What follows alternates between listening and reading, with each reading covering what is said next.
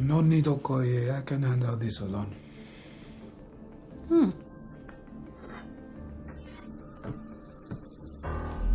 I will get Nakia out as quickly as possible. Ocean Park. Just don't freeze when you see her. What are you talking about?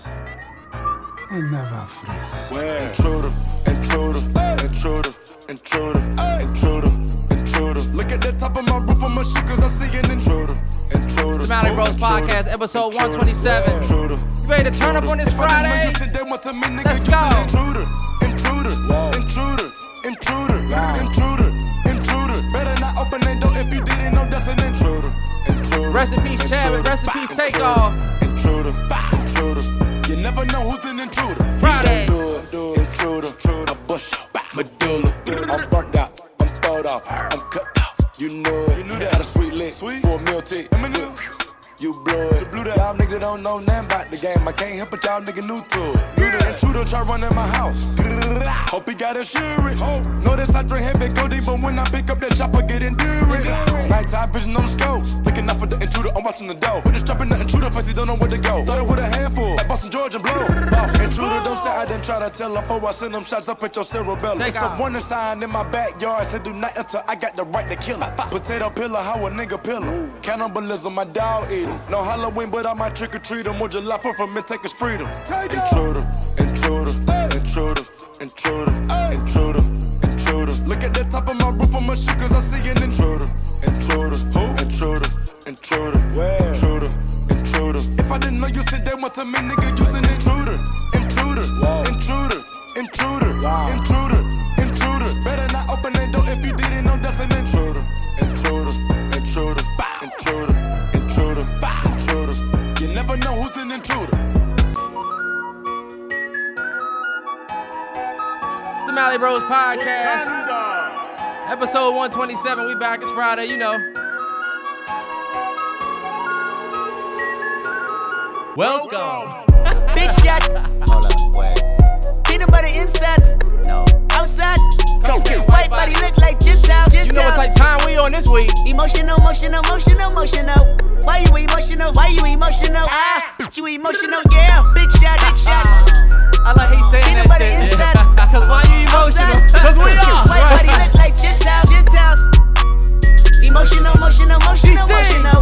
Why you emotional? Why you emotional? You emotional, yeah. Sir, duck work for kung fu. Kenny got juice, got work, got weight, got plenty, got them, got hurt, got more, got busy. Yeah. Top off, getting topped off in the city, big top dog, and I dance on them like Diddy. Pop off and I pop back like Biddy. Yeah. I hit the ceiling and forgot about the flow. Yeah. Rain so big, got my haters on the ropes. Yeah. This be the way, plus I live on the coast. One more time, R&B when I touch your back, young, do the most, yeah. And I what kind of flame, yeah. And you know what time it is, yeah. But don't know what time it is, yeah. Baby, I care, baby, I swear. Only one real nigga, only two real nigga, yeah. Big shot, hold up, wait. Peanut butter inside, no. Outside, go get white body look like Gentiles. Emotional, emotional, emotional, emotional. Why you emotional? Why you emotional? Ah, you emotional, yeah. Big shot, big shot. Hold on. Peanut butter inside. Hold on. Outside. White body look like Gentiles. 2 minutes. Emotional, emotional, emotional, emotional. Why you emotional? Why you emotional? Ah, you emotional, yeah. Big shot.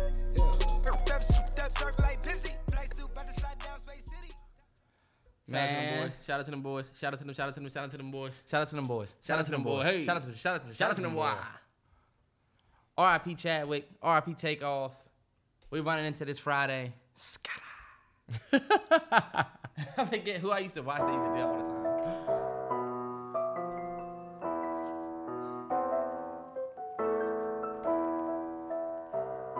time. Take your jug off the table.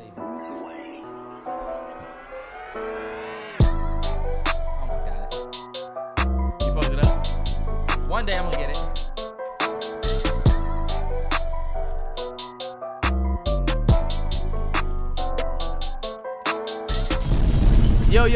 Yo, it's the Mallory Bros Podcast, episode 127.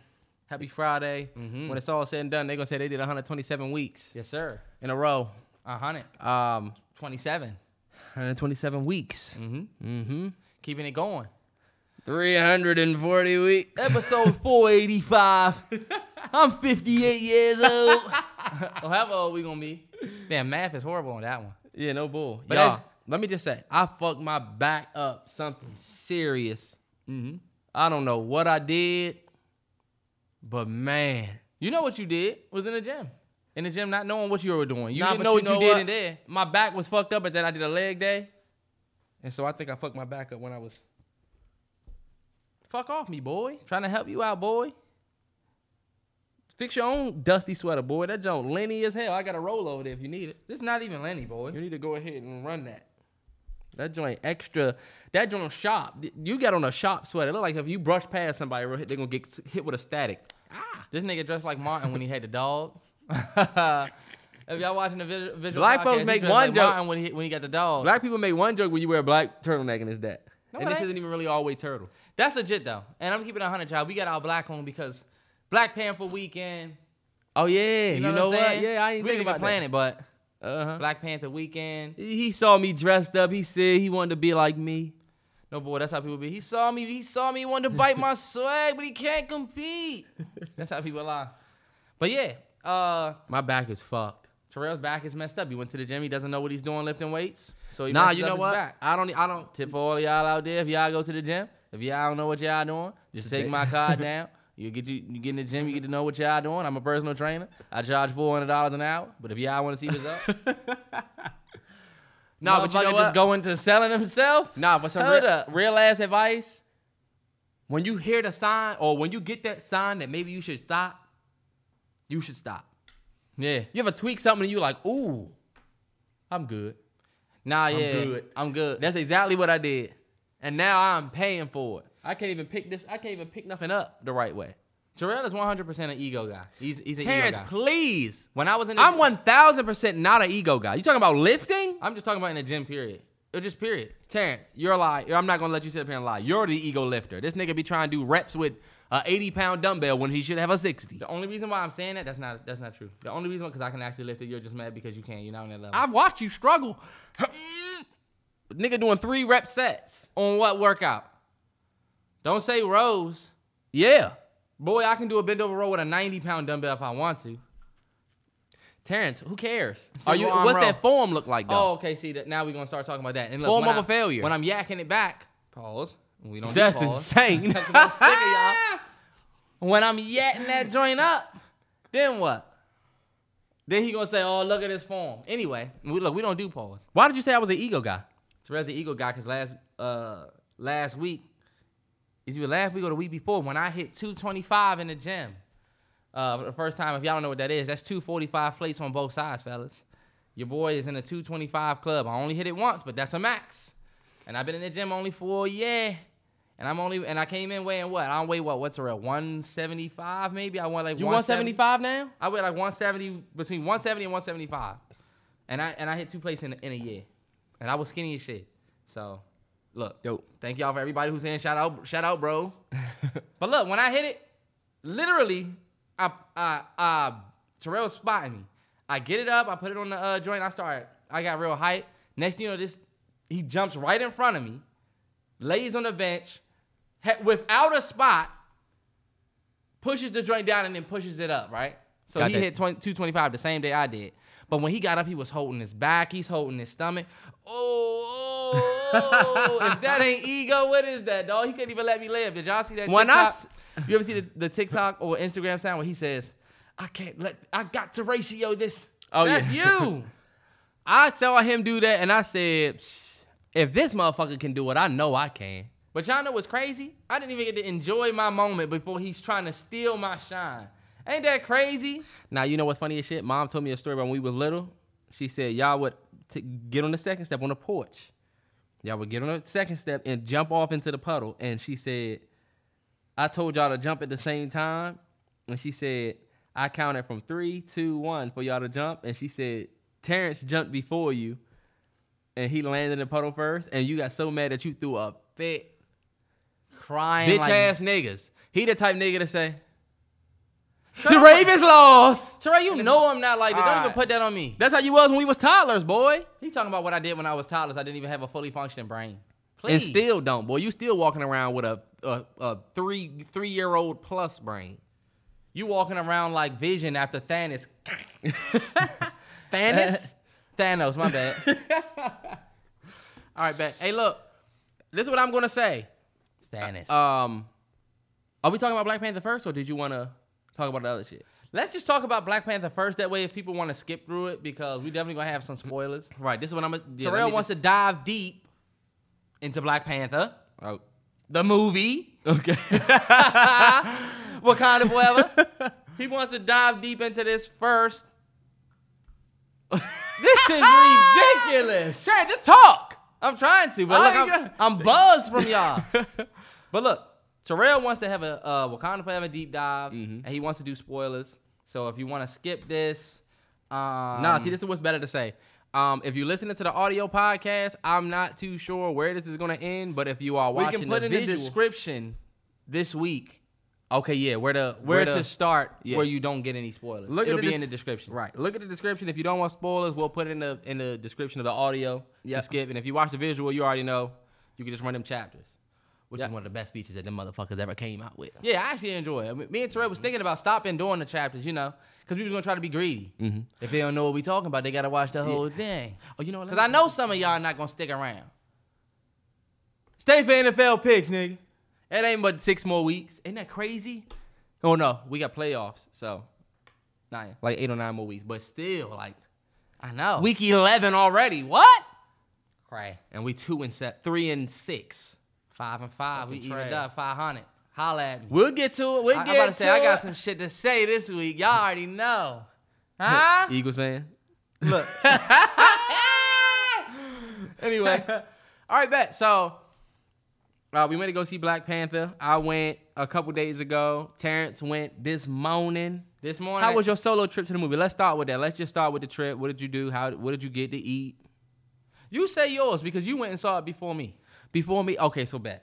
I went to my favorite movie theater I always go to. Me and my girl, we love out. We got membership. We got a free ticket this week. And I got... You going to say the movie theater? Sinopolis. I said it before. Sinopolis and Gaithersburg. Love it. But I got the, I sit down in my seat, right? Turn my tray across. Mm-hmm. And I was like, bet. I already know what I'm getting. I'm getting that motherfucking pizza that I had the last time because I was starving. Honestly, I was really hungry, bro. And I said, you know what? I need protein.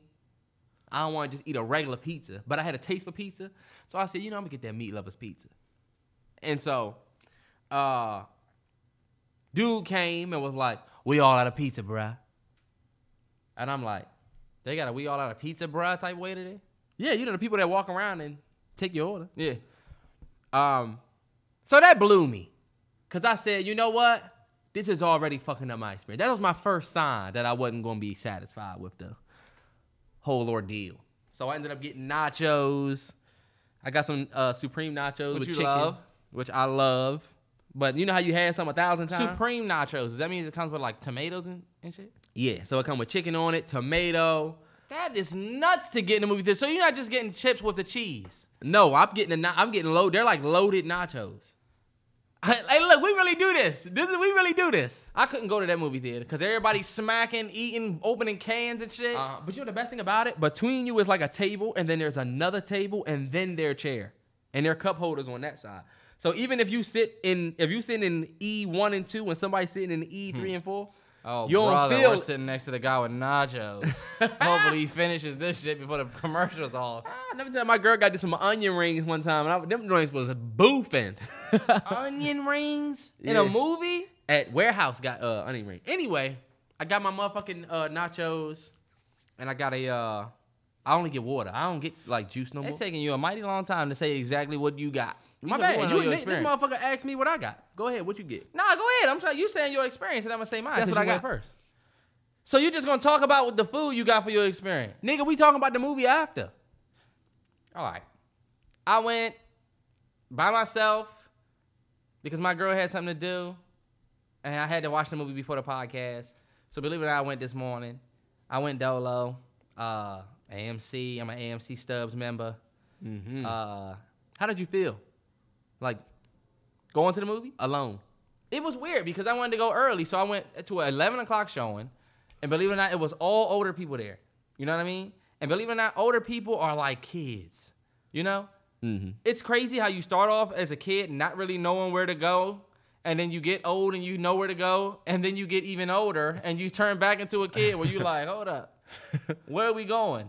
I was standing behind these ladies after, because I got a popcorn, which was medium. Believe it or not, y'all, I ate my whole popcorn this time. I don't know if it was because it was early. Mm-hmm. Your stomach is filled with nothing but oil. Disgusting. I crushed that popcorn. That popcorn was fire. I don't get butter on my popcorn also, by the way. Y'all know how y'all get that extra butter? I feel like that's too much. This time it was a regular popcorn. They already put butter on it. This nigga is crazy. I get that extra popcorn. I get the extra butter. I don't do that. I feel like your hands be buttery and all of that. Mm-hmm. But look, I got that, and I got a drink when I was over by. Y'all know what drink I got. The real ones, if you know me, you know what drink I got. Let me guess. You got the Minute Maid? No, not Minute Maid. What you get? The raspberry? Some of y'all should be proud to know that you knew before this man, and he literally sees me almost every day. You got the raspberry tea. The fact that he don't know what I get, and some of y'all do. What do I get? What do I get? A fucking churro donut, pizza, onion rings. Y'all got a whole menu. I get the same thing every time I go to the movie theater. Popcorn and that raspberry high C. If you haven't tried it, you got to try it. Anyway, I was standing behind these older ladies, and they were taking forever to get their drink. They pushing the buttons, and the buttons not working. They was like, you got to go on that one if you want this. He was like, it ain't no more lemonade in this one. You got to go on that one. Then when they finished that whole thing, I guess they just completely forgot what theater they were supposed to go to. They was like, what theater is Black Panther? I said, are y'all seeing the 11:15 show? It's right over there, and we was in theater 1. And they was like, oh, okay. That just made me, anyway, long story short, it was nothing but older people there at the 11 o'clock show. And it made sense because it's like this early in the morning. So, look, it wasn't nobody talking. I'll tell you what, it was a bunch of cell phones going off, a bunch of old people, old ringtones. Uh-huh. None of them put their phone on vibrate or silent. But, yeah, I got that. Ate my whole popcorn during the joint, and I'm going to tell y'all, I drank my whole drink, and that was a horrible idea because I had to use the bathroom during the end credit scene. The end credit scene for me was tough. I'm sitting there like, come on, all right. Little T'Challa, all right. Get the fuck out of here. But, yeah. I think the first thing we should do, bottom line, my movie experience was dope. Mm-hmm. Even though I was by myself, I was able to focus on the movie. I sat in the very second row. Y'all have to take my advice. You did that. Stop going to the movies and looking at the movie from all the way at the back of the theater. If you're not in the movie trying to do some freaky shit or trying to be with your friends and be off on the side or some shit, you need to watch the movie in full display. I mean, in a way you can't go home and see. I sit in the very front, second, third, or fourth row, depending on the theater. I sit in the second row because I literally want to see the movie like this. When Black Panther falls from here to there, I'm literally looking across the screen. Some of y'all are watching. Some people don't want to do all of that. Look, some of y'all are so far away from the theater that you might as well be watching on your phone. You know what I'm saying? That little ass display. But I sat in the second bullshit. Theater. I had a real good experience. That's good. That's good. What do you think we should start with first? Would definitely rather go with someone else, though. I didn't like being in that joint, though. I had nobody sitting beside me either because I'm in the front row. Uh-huh. So the whole time I'm like, at nobody. You know what I'm saying? I'm looking around at no one. Damn, my back hurts so bad when I laugh, it hurt. I do think we should start with the goods. We should start with the good. I want to first start with a R.I.P. to Chadwick Boseman, who literally helped launch this franchise. This section of the franchise for Black Panther. Yeah. And it's crazy because they had retweeted his they were retweeting his tweet from 2019 when he retweeted the announcement of Black Panther 2. Yeah. Like the second one where Ryan Coogler's on stage with Kevin Feige. Dope. So RIP to Chadwick, man. It's just, it was the one thing that I did like about it is I thought they handled honoring Chadwick. The right way. The way the Marvel joint starts, and it normally shows all the Avengers, but it was him. I like that. That was awesome. Mm-hmm. I think one of my favorite parts also, just to kind of piggyback what you just said, was the fact that they honored Chadwick in a dope way. I think we knew we was going to go and see a movie that had this memorial-esque vibe to it. I knew it was going to be just sad, and it definitely was. I'm like, damn, this kind of sucks. When you really watch it, it's like, man, we really did lose somebody who sparked a franchise that was just Like, he was like, yeah. Anyway, I felt like the way that they honored him in the movie, not honoring T'Challa. I'm not going to say T'Challa because it's T'Challa I heard. T'Challa, yeah. We call that nigga T'Challa. We can call him T'Challa. But the way that they honored Chadwick, the actor, that was bravo, for sure. That was Shout out Ryan Coogler on that. Absolutely, and that's what I wanted to say next. Before we give our thoughts on this movie, I have to preface this because motherfuckers had me fucked up. People making it seem like I'm just the Debbie Downer. That's not me. I'm not the contrarian. Y'all know that the contrarian is this one. I normally be chill with stuff, and Terrence is the one that's like got the edgy take or the it was actually this take. So let me just preface this by saying this. I've been supporting Ryan Coogler since, and I hate to be this person or to be the I was a fan before y'all person, but I was dead as a fan before a lot of y'all. When he put out his short film, his thesis film, when he graduated college, it was called Locks. It was about a young black boy who, you know, he's going throughout his day, and he ends up cutting off his dreads because his little sister has cancer. Yeah. And it's kind of parallel, like, him not getting a job type shit with, it's on Vimeo if you want to see it. I don't remember exactly how it was, but I remember that being his first thesis film that carried him into the next step. Yeah. I was called Locks. So, I've been in there since Fruitvale. Yeah, since that was 2013 when we saw that. Yeah, that was almost 10 ago. And what was the other one he has? He has Fruitvale. He's got Fruitvale. He's got Creed. He did the Fruitvale series. He's got Creed. He got two Creeds now at this point. And Black Panther. He got another one. He got something else under his belt. He did Ryan Coogler, Fruitvale. Okay. We missing one. He did Fruitvale, Black Panther, Creed.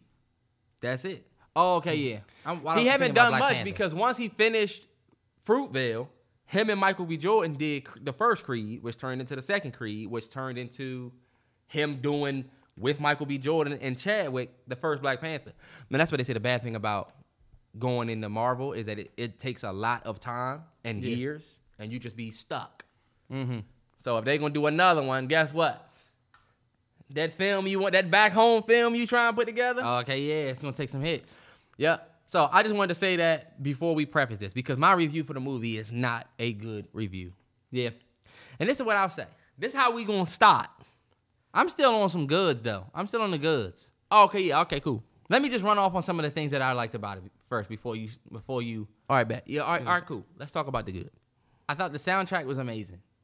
Like, I think they nailed the first soundtrack in the first film, and I think this soundtrack, at least for the way it played in the movie, especially when some of the title tracks played, meaning, like, when you actually get the start of a song, I felt like they nailed all of them. I think I heard Giveon on one.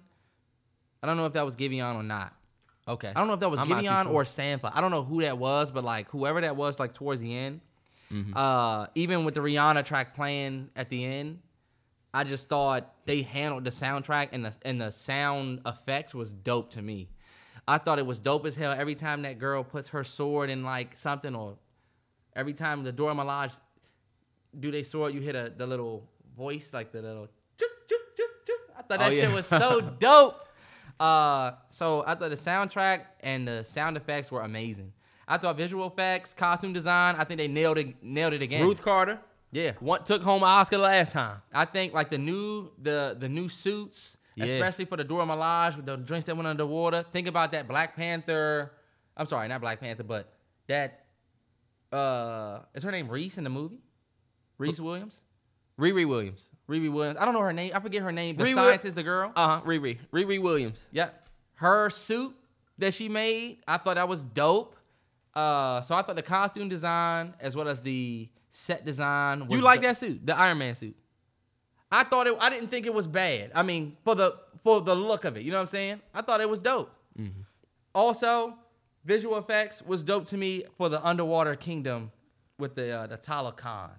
Yeah, I thought that underwater kingdom. I said, okay, if it, what would an underwater kingdom look like? Yeah. And when they were going through it, I said, that can't be it. That can't be it. I like the way that they burrowed deep into like the ocean.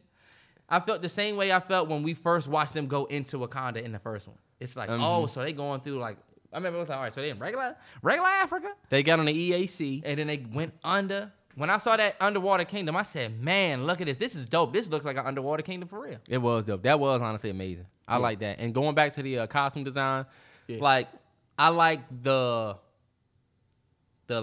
traditional garb that they were wearing. Yeah. But then even some of the casual shit that specifically Okoye had on.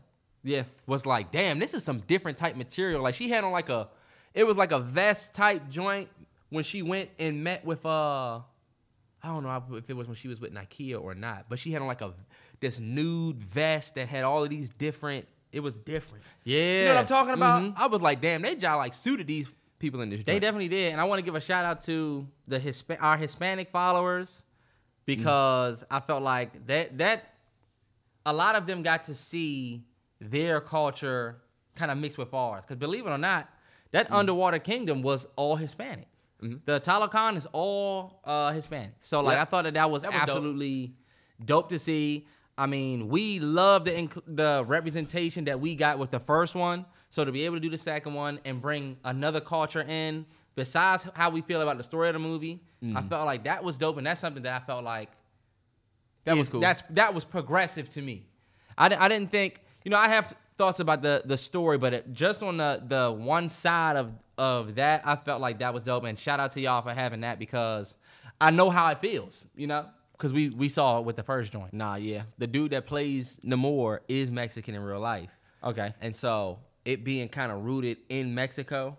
Yeah. Like where the whole shit, that was dope. That was actually dope. Yeah. That was dope. And honestly, if we stand on the good. And I don't want to step on their experience with our take of the movie. Because believe it or not, they still get that. And like for the people who don't take it that serious, the little boys. You know what I'm saying? The young Hispanics, they getting exactly what we got with the first one. Not in really. A way. Because they not thinking about story and stuff like that. You know what I'm saying? I guess you're right. You're a very harsh critic, but I'm thinking about the little 8-year-old that doesn't give a fuck about none of the politics. They don't have the hero like no. You know what I'm saying? They still need a hero. You're right. I mean, just being able to see their culture up there. No, you're right. You're right about that. But the dude that played Namor, that character, I did like that for the most part in terms of the good. Mm-hmm. I thought he did a solid job. Yeah. A lot of people liked his performance. Angela Bassett, all the actors I think killed it. I think the actors did their damn thing. Nah, yeah, they did. I think all of them I think especially Angela Bassett. Angela Bassett might get a little something for that role. She smoked it. She did really well. Supporting Nam. The part in the movie where she got to talk to Okoye about how she almost lost her daughter, and Okoye was like, "I've done everything. I've given everything," and she had to be like, "I'm the queen of the most powerful kingdom, and I lost my whole family." Type shit. That was dope. I like that. The only person that I'm gonna say whose performance is a little rocky is the same person whose performance was rocky in the first one, and that's my man Michael B. Jordan. This role, I don't know what it is about that Killmonger. I don't know why he's so aggressive. Like, you already know what. This man has the most. It's like he's putting on this villain voice, but damn, his back is really fucked up. It's like Michael B. Jordan uses this villain voice. Like, oh, I gotta be a villain. All right. I'm going to be a villain. Are you going to be a hero? Or are you going to be like me? Okay, Michael B. Jordan, relax. Just read the line. Just cool it a little bit. Read it the way Wallace would read. Remember when you did Wallace? Oh, man. When he was young, that's funny as shit. All right, back. Enough's enough. Terrell wants to sound off. Now it's time for us to really talk about this movie. Now, this is the thing. We did just really talk about it. We talked about the good things. Cool. The giving, if you ask me, except for some of the other stuff. I've got a killer sponsorship opportunity for you guys. The way these people send emails is hilarious. But this is what I'll say. I have no issue with Shuri being the Black Panther. I had no issue with that from the beginning. I did think that they should have recast T'Challa. I will say that. I was 100% on the hashtag recast T'Challa. And when I realized that wasn't happening, I said, you know what? Okay, even though I really do think that they should recast T'Challa, because I was thinking about the little boys. When we had a conversation about when we were little and we saw Tobey Maguire, we didn't see Tobey, we saw Spider-Man. Mm-hmm. So I was on that way. But you know what? I said, you know what? Shuri's going to be Black Panther, so fuck it. Let's see how they do this shit. Let's just see how it goes. Then the first reviews came out. Everybody said it was great. It was perfect. It was the best Marvel film since whenever. Okay, cool. But this is where I have extreme issue. I have extreme issue with how they did some of the things in the story. I'm not going to raise my voice. I am just going to say things, and if you know the answer, which you won't, then you got to tell me how. Let's start with the beginning of the movie, right? Yeah. The beginning of the movie, the T'Challa funeral, cool. Like, and these are all different from that little video that we had saw. Okay. Because a lot of that stuff, too, but this is different than that. In the beginning of the movie, the Chadwick funeral, that was great. Then what happens? Ramonda goes to the United Nations, mm-hmm. and they say, yo, so Ramonda, Queen Ramonda, we are just trying to, we were, you know, inquiring about the vibranium, and we were trying to see if, you know. They felt like that there was like some, I think the dude said that Wakanda wasn't holding up their promises to include vibranium with the other countries. And then the lady from France said that they believe that vibranium is a form of mass destruction and that it should be, you know what I'm saying? Right. So that everybody kind of has their eyes on the vibranium. That's what I'm saying. Mm-hmm. So what she says kind of blew me because she was like, you know, we know what vibranium is capable of, or we know what vibranium does or whatever. And we also know what you do type shit. Yeah. Talking about, you know, all the other countries. Let's just give it a but. She was talking about like white supremacy. Mm-hmm. We know what y'all do when y'all get power, you know what I'm saying, of this magnitude. But it's like, all right, hold up. Let's put a pin in it right here. The end of the last movie. You know what I'm saying? Mm-hmm. The end of the last movie. And if you think about the whole plot of the last movie was y'all not helping. You know what I'm saying?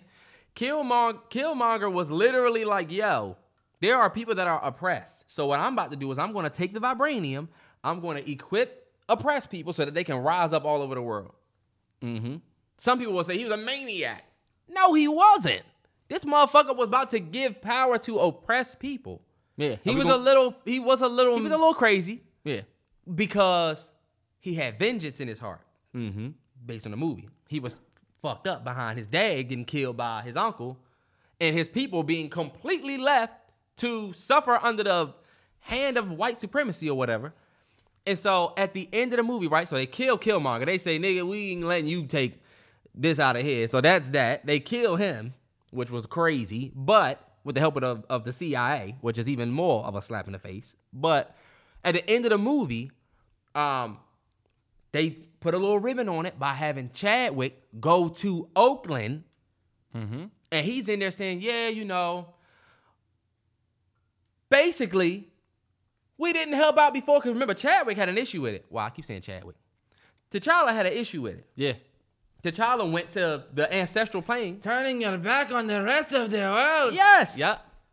And so he had an issue. So at the end of the movie, when he goes to Oakland, and he's like, bet, like, I'm getting ready to have a presence here. I'm getting ready to have a presence here. He goes outside. The little black boy said from the Shy says, yo, who are you? That was a beautiful ass moment, right? Mm-hmm. But I told you, T'Challa ain't never say nothing to his ass. My name is David. T'Challa, but basically it was like that. Even though Killmonger was a little bit harsh and he was a little bit of a tyrant, he had a right message. He got his message through to T'Challa that people are being oppressed over here and we need to help out. So and that's why T'Challa wanted T'Challa like save him. Right. Did he land? Said, why? So you can be in chains? Right. But remember, T'Challa had a soft spot for Killmonger because of the fact that they left. Right. He knew his message. Mm-hmm. Did T'Challa land the motherfucking Wakandan ship at the United Nations? No, he landed that shit in the hood of Oakland. Mm-hmm. Very clearly, it seemed like he was getting ready to make a, you know, black connection. Okay. So when she says, oh, we know what you are capable of, I was thinking, hold up. When did they make an alliance with the other countries to share vibranium? I thought this was about to be about helping the oppressed, like the end of the last movie.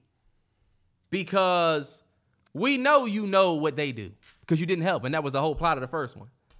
His issue was the fact that you didn't help. So we know you know what they do with vibranium. So, okay. But look, okay. Yeah. I just went past that. How did T'Challa die? From an illness. An unknown illness. An illness that he battled with Nakia at his side. I didn't like that. I don't like the, you know what I'm saying? Like, I like the... You wouldn't have liked any, and that's how I kind of told myself. Because Terrence. I wouldn't have liked any way that they said T'Challa died. If he said exactly. They said he fell off a mountain, bull jive. If he got hit by a truck, bull jive. He blew up in a ship. That was one of my biggest concerns coming into the movie in terms of, like, not recasting T'Challa. All right, bet. We know Chadwick died in real life of an illness, but I know how to separate the character from the actor. You know what I'm saying? And we talked about that. And I always tell y'all, the character you play is you in real life. They gave T'Challa the same cancer that Chadwick had. You know what I'm saying? Basically, yeah. And so I didn't like that. And what I really didn't like was the fact that Shuri was in there like, yo, she's trying to make a herb. But it's like, okay, why would she give him another herb? It ain't like when Thanos snapped, he lost the power. This motherfucker has always had the herb. T'Challa. Okay, yeah. So how would another herb help? I think she was trying to save him. No, I thought that she was trying to make him a heart, though. She tried to make him a heart-shaped herb, which the effectiveness was 28%. Yeah, you're right. This is my thing. If you, she was trying to give him the strength. He already got it. If you look at the comics, there's literally... Okay, yeah, he did already have the strength in him. This man has super strength. He's prone to like hella shit with that. You know what I'm saying? Yeah. It gives you the ultimate strength. He got an illness. You know what I'm saying? Yeah. Now, and that's my whole thing about the way they handled it. You should have just said he had an illness and then whatever. This whole I'm making the herb to try and save my brother. All right. But that was the way to show. And I get that's like an exposition. It's like expositional. I get that that's a plot hole that we're not really going to get because it's a plot point. Yeah. That's a hole that wasn't really going to be filled because, okay, cool. It immediately introduces a struggle for the main character. It immediately introduces something that I struggle with that I can come back to. It's like the army guy that has like this big ass gun that he's been working on for ever, but he starts the movie with it, and then when they in the war, he pulls out that big ass gun, and everybody's like, "Oh, that's the one gun, with the big cannon." Yeah. Mm-hmm. So like her having a battle with the, you know what I'm saying? What do you call it? The heart-shaped herb. But the what of it? The consistency? Not the consistency. Yeah. No. The effectiveness. The effectiveness. Her battling with that was all. It already introduced something that she would have to overcome. I like the fact that the effectiveness wasn't working because I'm like, I like all it right. too. Like, all right, because you know, in no way she can ready 3D print out a sacred plant. You know what I'm saying? Yeah. I don't give a damn what chemicals you mix. So I had an issue with that, but you know what I said? I said, you know what? This is a plot point that this is a plot hole or a hole in the plot that you know what? Chadwick died, like in the middle of their plans or whatever. So, okay. But what's the next thing I didn't like? What did you feel about... And I don't want to just talk this whole time. I want you to chime in. Now, yeah, I was going to say one thing about Chadwick passing away from an illness. You mean T'Challa? Damn. T'Challa. Yeah. But I'm actually talking about both of them because I felt like when Chadwick passed away in real life, it was a sacred thing. Nobody knew about it. He battled for 4 years with something that nobody knew he was battling. And in the movie, it's kind of the same way where, like at the end, Nakia says, we chose not to go to the funeral because T'Challa thought that it would be too soon. So it's almost like T'Challa knew he was dying in the same way that Chadwick died. Right. So I guess they just chose to, like that's why I said life in this form really imitates art with this because we really lost T'Challa the same way we lost Chadwick. Right. And that, to me... When you talk about it being too soon, that's tough, you know? Mm-hmm. I'd have rather him die like a superhero instead of dying like us because we always looked at him as superhuman. So I'd rather him die from a big plane crash. I'd rather him die from something. I'd rather them show, you know how sometimes they just show an animation? Yeah. And they say, like, well, this is what happened. He went into this thing. He thought it was this. Boom. In order to save everybody, he fucking blew this meteor up. Yeah. Types, something like that. Shit like that. And but, even though that's beautiful, that they kind of parallel how Chadwick died with T'Challa. Like I said, I think there's a beauty to it, but then there's also this, like I always say, like this weird thing where we get so connected to the characters that we play that it seems like right. Hollywood doesn't detach us from that. Exactly. So you know what everybody says? That's beautiful. But when you think about T'Challa, you like, that would not happen. This would not happen. Yeah. To him. He wouldn't die from an illness. With the strength of the Black Panther, you would not. I would have died way before him than now. And you know people were saying online? Yeah, his heart-shaped herb. Well, they were saying Killmonger burned all the heart-shaped herbs. That's what I'm saying. They were saying he had the one he took in his system was must have had a radioactive or something. All right, y'all are reaching. But my next point, the scientist, the girl from Chicago. Yep. Only thing I didn't like about this is we never really got context on why or how she does what she does. Yeah. You got a fucking Iron Man suit. That you just got sitting in a garage that can fly. You got a Iron Man suit that can fly. You flying around like Iron Man that has a motherfucking, what's the joint that Iron Man has in the middle? I forget what it's called. And you can do the Iron Man shoot people with the middle of the chest joint. You can shoot, you know what I'm saying? Nah, yeah. Where did you get all of this from? Where did you learn all of this? Yeah. And this is my thing. From your dad who was a mechanic? He worked on, that's what I'm saying. You made all of this out of scrap parts. Okay. But they ain't even come get her for the suit. They came and got her for her vibranium machine. And that's my thing.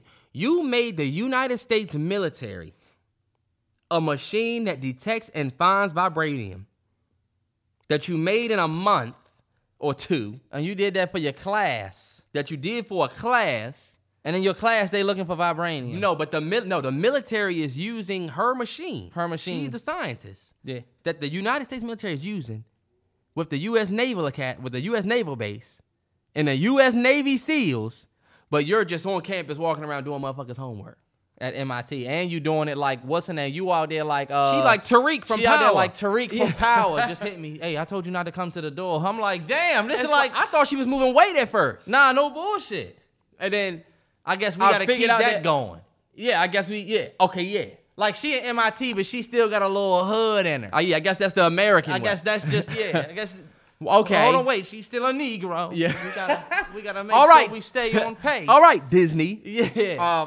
Like, she couldn't have been a little, like she had that, she couldn't be a nerd. She couldn't have been like a nerdy, smart joint. That's what I'm saying. We get painted into one box. She out there doing like a dealer. Yeah, I told you to pay me $300. Yeah, it's going to be this. Uh-huh. You see how we have that edginess? The edginess that they give us, go ahead. Right, exactly. But that's my thing.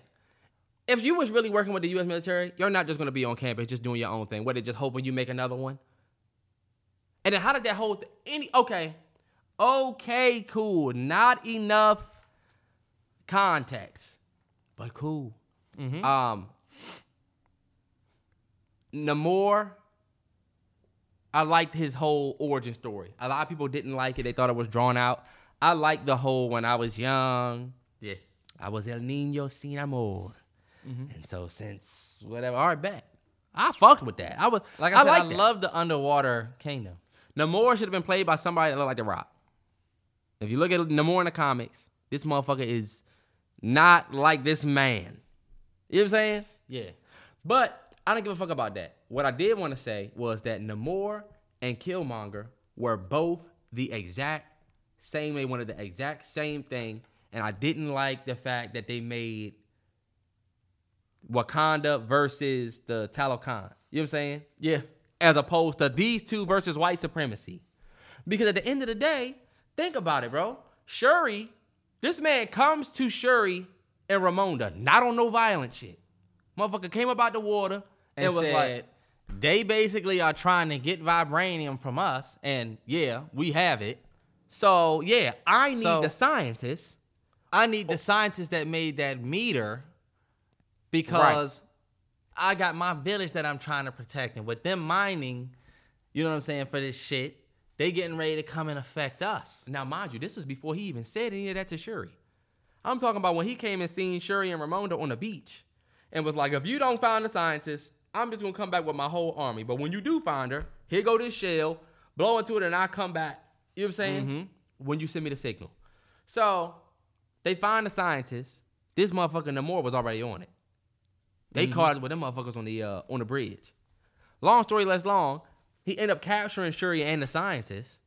And was he on some violent shit with Shuri? No. Mm-mm. He was like, yo, look at my people type shit. Look at these people. I gave them a son underwater. And that's why I need to kill the scientist. And when he went back to take these people to their land, he found out that they had been conquered. So it's like, exactly. Damn, we can't even return back to where we came from. We actually have to stay down here. So he did give his people almost like a new life.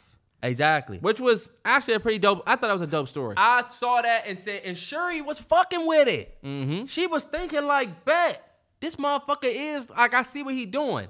But then, this is where I have extreme issue. Black guy in the theater. Yeah. The American black guy in the theater. You. She says, yeah, me. She says, I cannot let you kill this scientist. I can't let you kill her. And you know what I'm thinking? All of a sudden, y'all got so much sympathy and empathy and compassion and want to save black folks in America. You know what I'm saying? 100%. Because let me say this. The very first movie, Killmonger's whole plight was, yo, people that look like you and me are literally oppressed over here. And they don't have vibranium. They don't have weapons. Yep. So I just want to take these weapons and unoppress these folks over here. Y'all wasn't with that for years. You wasn't with that. All of a sudden, you admire the fact that Namor is trying. It basically did the same thing with his people. But no, that's not even what I'm saying. What I'm saying is now all of a sudden, if this was the real Wakanda, they would have said, "All right, bet, kill her, cause we can't risk these motherfuckers coming to we can't risk." Anybody else coming to getting vibranium. I mean, we don't give a fuck about her for real. Y'all don't. I didn't get that. You was just at the United Nations saying, well, you can try to find vibranium somewhere else, not in Wakanda. This man. So it ain't like y'all have an alliance there. You know what I'm saying? That's what I'm saying. This man literally telling y'all that I have an army that you can't defeat. So if you don't do this, I'm just going to bring my army. Y'all ride and y'all whole survival on the back of this black girl who's just like the black girls that Killmonger was trying to save in the first film, and y'all killed him off. Y'all killed Killmonger's father. You know what I'm saying? For this exact shit. For the same thing. And then killed Killmonger for the same shit. And then y'all, did y'all say, we can't kill Killmonger? We got to find a peaceful, no. Nah, well, you see, that's different. But Killmonger came with that heat, though. It's because, it was a little bit, and that's why I got it. That's why I'm get it. But with the scientist chick, I'm like, okay, cool, they trying to save this girl. It's like a better man. Shuri's not her brother or her grandfather or I'm sorry, her father. Cool. Yep. All right. Bet. But at the end of the day, what I would have liked to see is the real enemy be acknowledged, which is the people that are trying to find a vibranium so that they could put it, so that they could use it the same way and use it, you know, I'm saying in the same way. Like, the fear was that if they can find this vibranium, they pose a threat to us and my whole fucking family. They underwater playing the underwater football. They fucking, you know what I'm saying?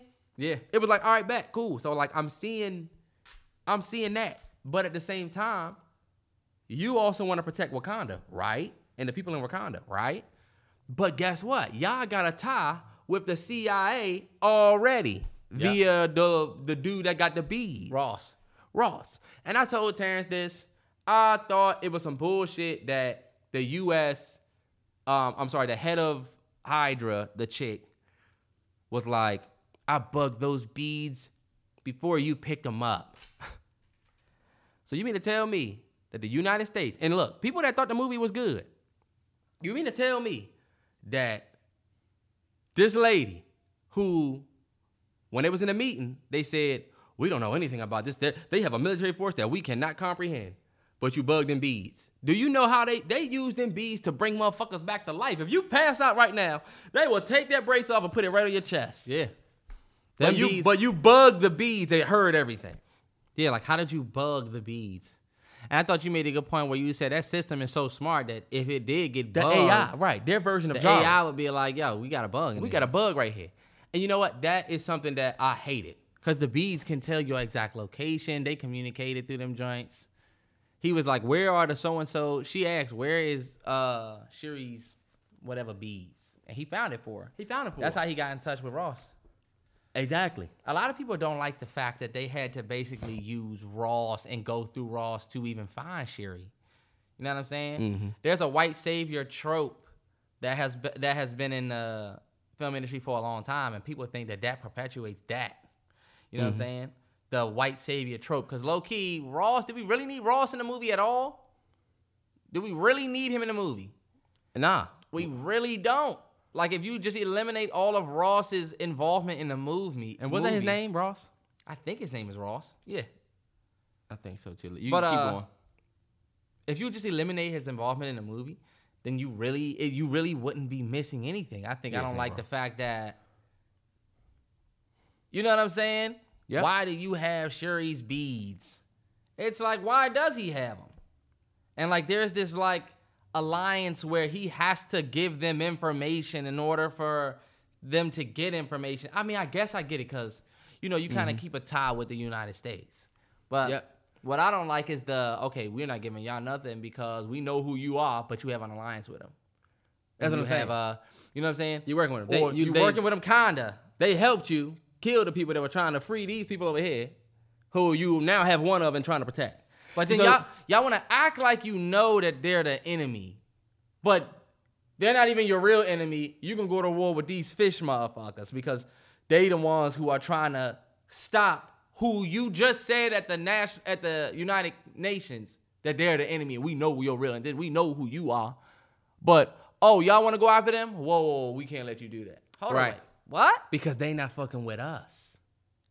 Even though they did find them people, them soldiers. Yep. All right, you see, it's just too much. Now, this is just all story. I'm not even getting into the political messaging agenda part of it yet. I don't really have much else in terms of, like, those regular issues except Shuri and Namor's whole... The whole Shuri Black Panther thing. Her 3D printing the herb and saying it just needs to glow. And it just glowing. It's like... Remember in the first Black Panther... You know what I thought? Some random shit, even though you just brought that up. What? For the people who saw it. When Shuri's making the herb and she's getting close to fixing it, and they show Nakia sitting on the steps, and she was like, Shuri. And then the herb started working. I said, what if she trying to get that motherfucking herb for herself? I thought Nakia was about to be on some flip shit. I want the herb. And I thought the same thing. The way she was looking at her, I was like, look. If she getting ready to try... If you do this, you'll be the first person to ever do that. I said, yo, hold on, wait. Is she about to, like, snake her? That's what I thought, and I would have loved that. I don't know. Look, that was the first time I said... I'm giving this to... You know what I'm saying? Right.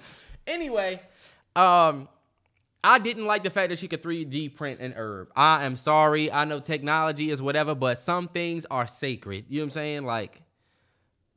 If she could just 3D print a herb, why didn't you try to do that in the first joint? Right. When he burned all of them. Why you ain't say, we good, I can just make it. That's what I'm saying. These are the things that people say, well, they did the best with what they had. All right, cool. Because this is my thing. Even with the whole Shuri taking the Black Panther juice, you know what I'm saying? Yeah. Think about the first movie. It was a Grand Maester type person that had to even deem you worthy to even get in the fucking battle. You had to fight in front of the Forest Whitaker, remember? Yeah. And then they strip you of the power of the Black Panther when somebody challenged you. And you have to prove that you're a warrior enough to even be the Panther. The herb does not make you a great fighter. You got to be a great fighter first. Then you get the strength. Yeah. Shuri's ass been in a lab since she was little. She can't fight, and Namor is 700 years old. I was born 1530 AD. So you gonna beat my ass?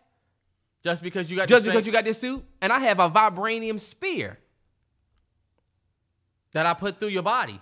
Anyway, before this, Shuri Jah like is running around this kingdom like a kid that has no superiors. You know what I'm saying? Like when you really think about it, her mom doesn't really have control of her. She can hang up on the queen. Yep. I just hung up on my mom. It's like, yo, nah, that's not necessarily the way that Wakanda was looked at. You know what I'm saying? It was all about respect with T'Challa. T'Challa would never hang up on the queen and play this, I'm just a kid and life is a nightmare.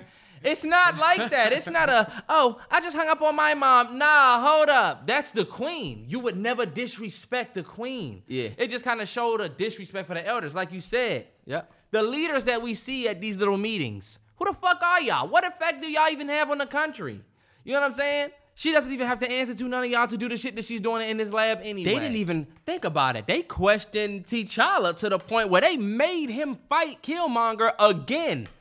And he got his ass whooped. But you know why?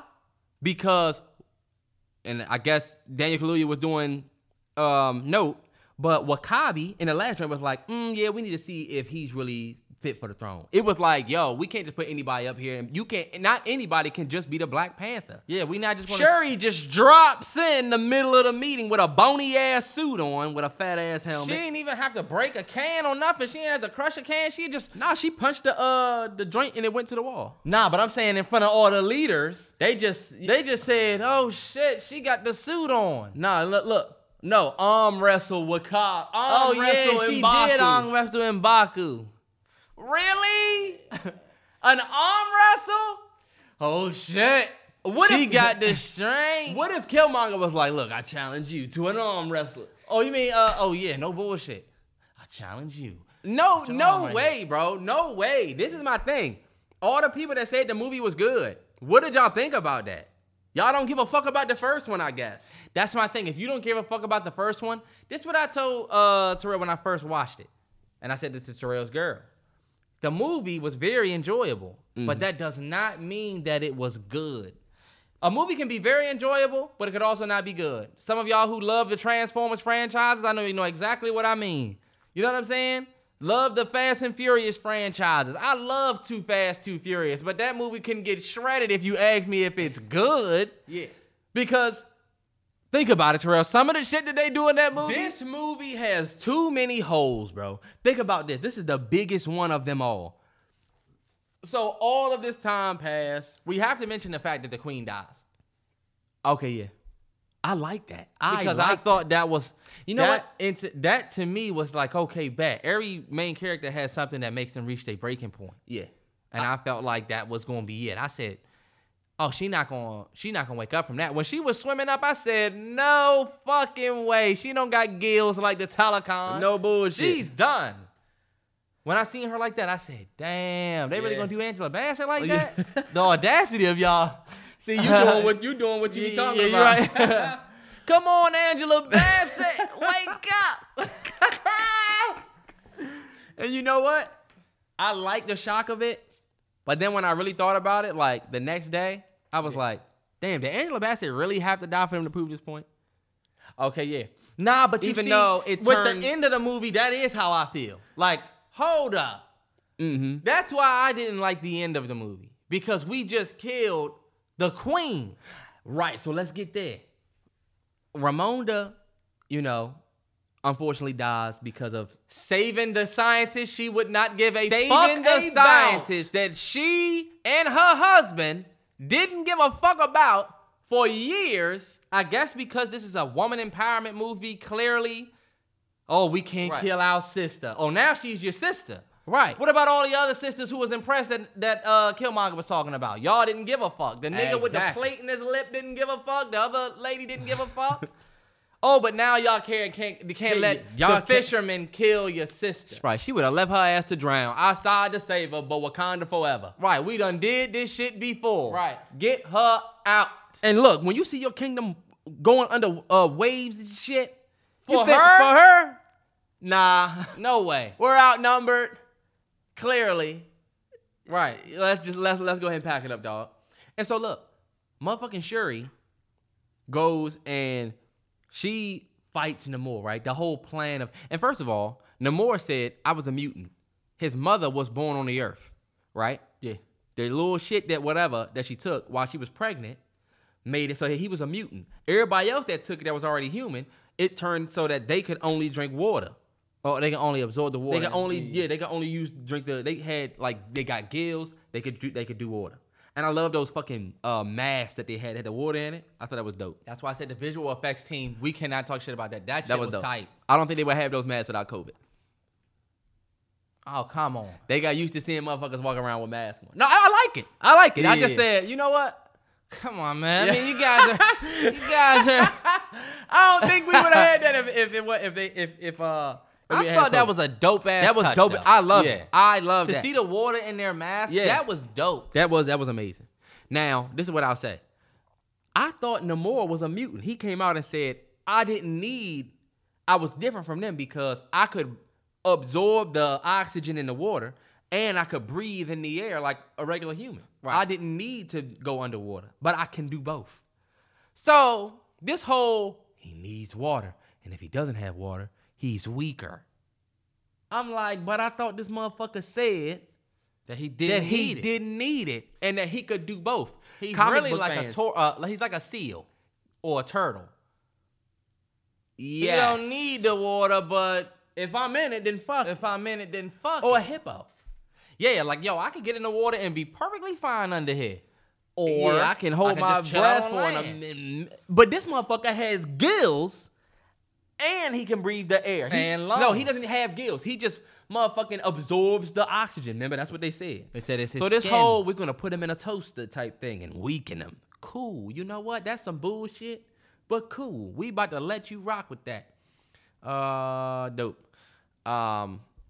But my issue is, cool. So you're getting the thing with Shuri, who's not a fighter. She's not a warrior at all. She's a fucking... what is she? She's a scientist, but she got this suit on and she took the strength of the Black Panther. Cool. My only thing is this. When she's fighting Namor, right, who's been alive 700 years. He's 700 years old. I've been fighting motherfuckers for 700 years. But okay, now I'm going to fight this girl who has the strength of the Black Panther. Cool. He ran that spear through her stomach and out the back of her spine. Mm-hmm. Because when she pulled the joint off, you could see the back of her spine, like the joint went through her back. Yeah. She runs and does a somersault over the nigga and is ready to fight. Hold up. She went smooth through that blade too. No other blade would have been able to penetrate that suit, right? Or whatever.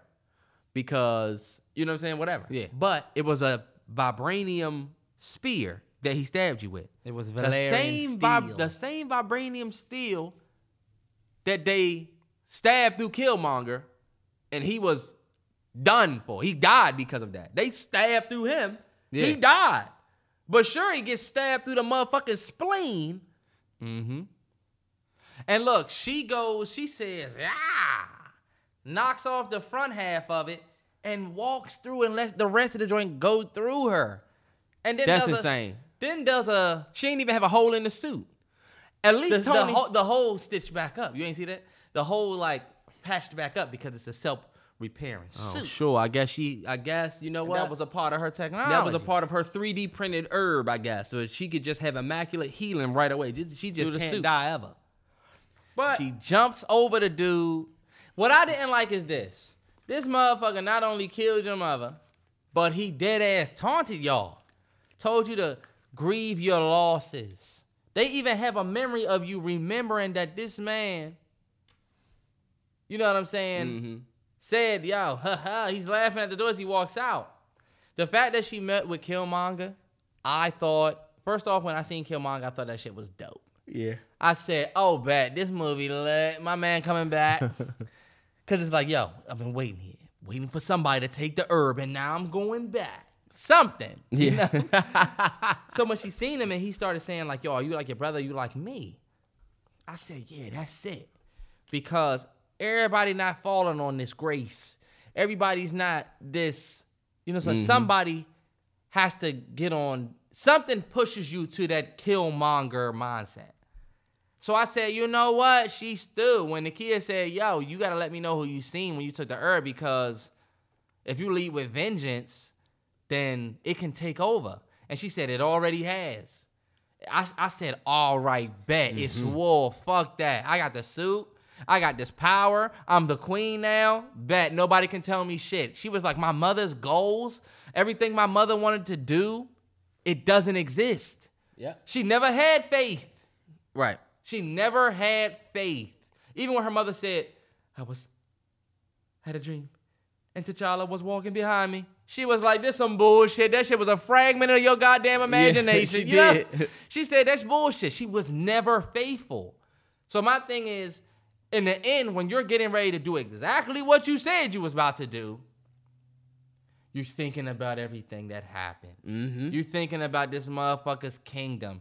To me, that's where I feel like the Disney kid movie aspect of it had to kick in. Yeah. So where I wouldn't like it, but for a little guy watching it, it just kind of tells them the lesson of don't be vengeful. Yeah. You know what I'm saying? Yeah, however, do the right thing. Do the right thing. That's the message for the little kids. For us, I feel like us as a people, we've always been known to be forgiving. We've always been known to be too forgiving. Yeah. We're so forgiving that it's almost not necessarily a surprise that this man can kill her mom, and she forgive him and build an alliance with him? Right. Yeah. Keep in mind, they chopped Thanos' head clean off. Yeah. They didn't even have the stones. Thor was like, yeah. Based off what he did. Based off what he did. They didn't even have the stones. He said he didn't. I used them. Bet. So we sliced this motherfucker's head off. Mm-hmm. You can't just live now. They killed that motherfucker like Osama bin Laden. They found that motherfucker in a cave. Where's he at? Yep. Yapped his ass right off. But like my thing is this, like what? To what point is it a waste of time? All of the, I might be on vengeance shit. What was the point of even putting Killmonger in there? I guess to overcome Killmonger's message. Yeah, I guess that you got the demon. I was thinking that on the other side of that chair. They look at Killmonger as like the worst motherfucker ever. I thought on the other side of the chair was going to be like an actual like panther. Like the, you know how the panther was up in the tree and it jumped down and ended up being T'Chaka? Yeah, can you imagine her just like not really being able to communicate but knowing that was T'Challa? Yeah. That would have been dope. I also thought it was going to be her mom. I thought her mom was going to tell her, hey, look, show him who you are. She could have said that in the chair instead of T'Challa saying, are you going to be like your brother? Killmonger. I'm sorry. Yeah.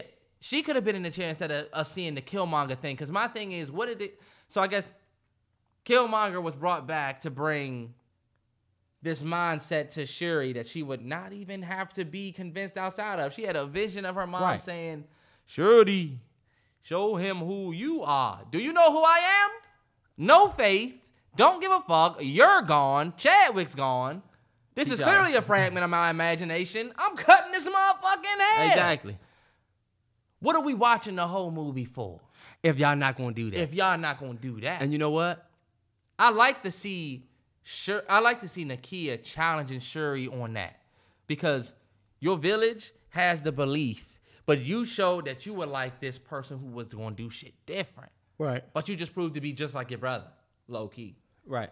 You did what we wanted Daenerys to do, and we wanted you to do what Daenerys did. Daenerys? From Game of Thrones. Everybody was telling her, Dave, you're giving up. Don't do it. Yeah. Don't do it. Even though he said I yield, I felt like she should have. Look, y'all already was y'all like losing the war. And you don't know this man enough to trust that he's going to live up to this shit. And they got y'all outnumbered by a ton. Right. Which brings me to my deepest point. Because I'm not trying to get too deep. And as y'all can see, this is a Black Panther Wakanda Forever podcast. It is. And we were running with this motherfucker. Sorry, y'all. Nah, keep going, because I seen it. This is my deepest point. When they killed T'Challa, they also killed off all the men. Mm-hmm. All of them except M'Baku. And the 6 niggas that he was with that have on fur coats. And they, look, every time you see the fight scenes, one of them getting slashed. I said, damn, the men is gone. That's my question. My biggest point, and I'm somebody that believes that everything in entertainment and media and everything is catered to a specific agenda. You can call me crazy for it, or say I'm a conspiracy theorist, whatever. But certain shit just don't make sense because not only do you kill off the men, Terrence, listen. I am. Not only do you kill off the men, you can talk to the fucking podcast without me looking you in your eyes. But I need you to be able to say shit. I am going to be able to say stuff. I can send a text real quick. Not only did they kill off all of the men, but they don't have any type of man, black dude and black woman love story at all. It is literally just all the black men are gone, so women be strong black women and raise the kids and save everybody's life and everything. Mm. This is a fact. The Dora Milaje was supposed to be like the king's guard. Yeah. The Dora Milaje was handpicked to be the Black Panther's personal guard. Do you know that they have a, if you look this shit up, you'll know. Well, if you read the comics, then you'll probably know. I didn't even read the comics. I just looked it up because I said, it got to be more than this. They have a Wakandan naval base. They have a Wakandan form of the CIA that just focuses on military operations and threats from the intergalactic threats. They have their own military. Bro, there is so many more forces that they have. Where are all the men? Yeah. We watching the Dora Milaje do everything. Yeah. Wakabi and them had them fucking vibranium shield joints that had the fucking, what is that, like a hyro? I don't know what the fuck they had. It's but like a, yeah. They had shields, rhinos. Where the fuck did they go? I guess since Wakabi did, what's the name, y'all just eliminated the whole tribe. Yeah. So we just lost a lot of men, and this is my thing. They had men who were what? Like the dudes that was in the yellow suits, they started walking off the ship. Yeah, they had the motherfuckers that guide the planes out there, and they all walked off into the water. Yeah, the men in this movie and guess were what? Just the idiots. Women came and saved a few of them. There's like no strong black male presence at all in this movie. Except M'Baku, and that's it. Him and somebody else. And then it got proven that this motherfucker, when he tried to touch Namor, he punched this nigga across the ocean in through the boat. And you know what I don't get? This country is so big on vibranium. But is there like a certain classism going on? Because why don't M'Baku and them have vibranium? They just be out there, it seems like, with regular spears. He took his little... This motherfucker got like a wooden log with a curve. Is it a vibranium log? I don't know. He hits Namor in the back with the joint, and it just breaks. Then that motherfucker caved his chest in almost. Look, but that didn't happen when he was fighting Shuri. He fighting Shuri. They fighting like two regular motherfuckers. But when he hit the strongest black dude, he flies across, and he's no match. I guess we got to wait for the Dora Milaje to figure this shit out. Yeah, but this is like, why did the Dora Milaje and what's the name? They're the only ones who fight with vibranium. I don't get it. With all these motherfuckers, the dogs, barkers, whatever they are, who? The M'Baku and them's dude, they always bark. I forget their names. It's just like, why don't they have vibranium? The Jabari tribe. This whole fucking... I think they do, though. I don't want to say they don't. I don't know if they do or not. It doesn't seem like they do. I don't know why that little thing that he was using broke. But bottom line, it wasn't enough of them. It wasn't a true representation of that.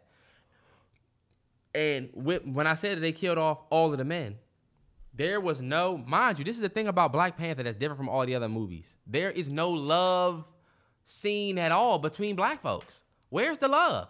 And if you say, why does it have to be love? Why are we focusing on love? All right, bet. Let's talk about all the other MCU films. So Thor has Natalie Portman. Though if you watch Thor Love and Thunder, the whole shit, Love and Thunder, was Natalie Portman, you know, was getting sick and she was getting close to dying type shit. He was trying to save her by, you know, whatever. Yeah. So you had the Thor and Natalie Portman story. Tony Stark has Pepper Potts. Spider-Man has the Zendaya line. Motherfucking Hulk was with Black Widow. Captain America has the joint he went all the way back. Captain America went back and stayed with Shorty. Yeah. But Black Panther flirted with Nakia, who's now a fucking Tomb Raider super spy, can kill motherfuckers. She was picking oranges in the first movie. That's his baby mama now. But you want me to, black mother. Exactly. You want me to believe that they had a kid together, but y'all didn't give us that. I don't know. I just felt like There's not even like, you don't even get to see like black families together. You see a black dude walking with a baby, you know, on the street, or a bunch of women kind of putting pots and shit up there. There's no men at all in society. And I feel like that shit is done by design. But then at the end, you want to walk out baby Chadwick and say, yo, we had a baby and we came over to Haiti. Shout out to all of the Haitians that listen to the podcast. Mm-hmm. But shout out. You bring him out and it's like, all right, well, damn, like, it's just a whole bunch of like, it's like women. It's like the woman king, like we said. It's like the woman king. All right, bet. So now we got a woman Iron Man. Cool. Nah, yeah, there definitely was not a big presence of men in the movie. And I was going to say this about that. I think for a long time, women have felt like they have sat the backseat of a lot of these Marvel films. And in this film, this was a way for them to jump out and, you know what I'm saying, lead the movie. Even though a lot of people felt like women kind of led the first Black Panther, where Black Panther really didn't do that much in the first movie because the motherfucker dead ass died. And once again, his mom, the queen, has to go and clean shit up with the Dora Milaje. That was the plot of the first one. Then he came back to life and did some damage. But low-key, that movie was woman-driven. Exactly. So this one is all women. And I'm with some M'Baku. And I'm not necessarily mad at it, but my issue with it is this. I feel like when you're trying to eliminate, or how should I say this? When you feel like something is unfair or there isn't a fair amount of a certain culture or a certain person in a film or in a medium period, whether it's music or movies, I don't think that the fix is to say, okay, we're going to put this in and then take this out. You know what I'm saying?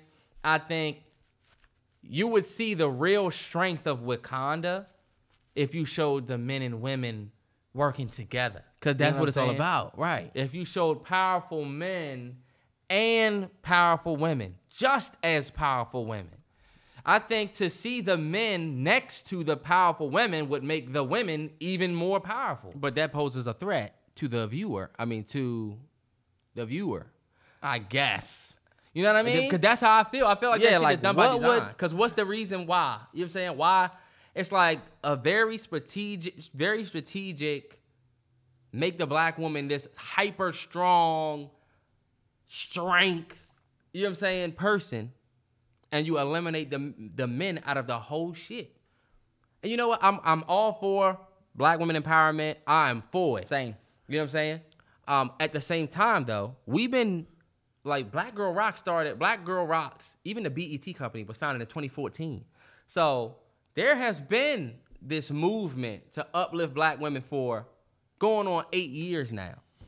And so while I'm with it, I also feel like, all right, cool. Yeah, like black women empowerment, cool. We've been doing that. Yeah. Where are the men at? And nobody's asking that question, though.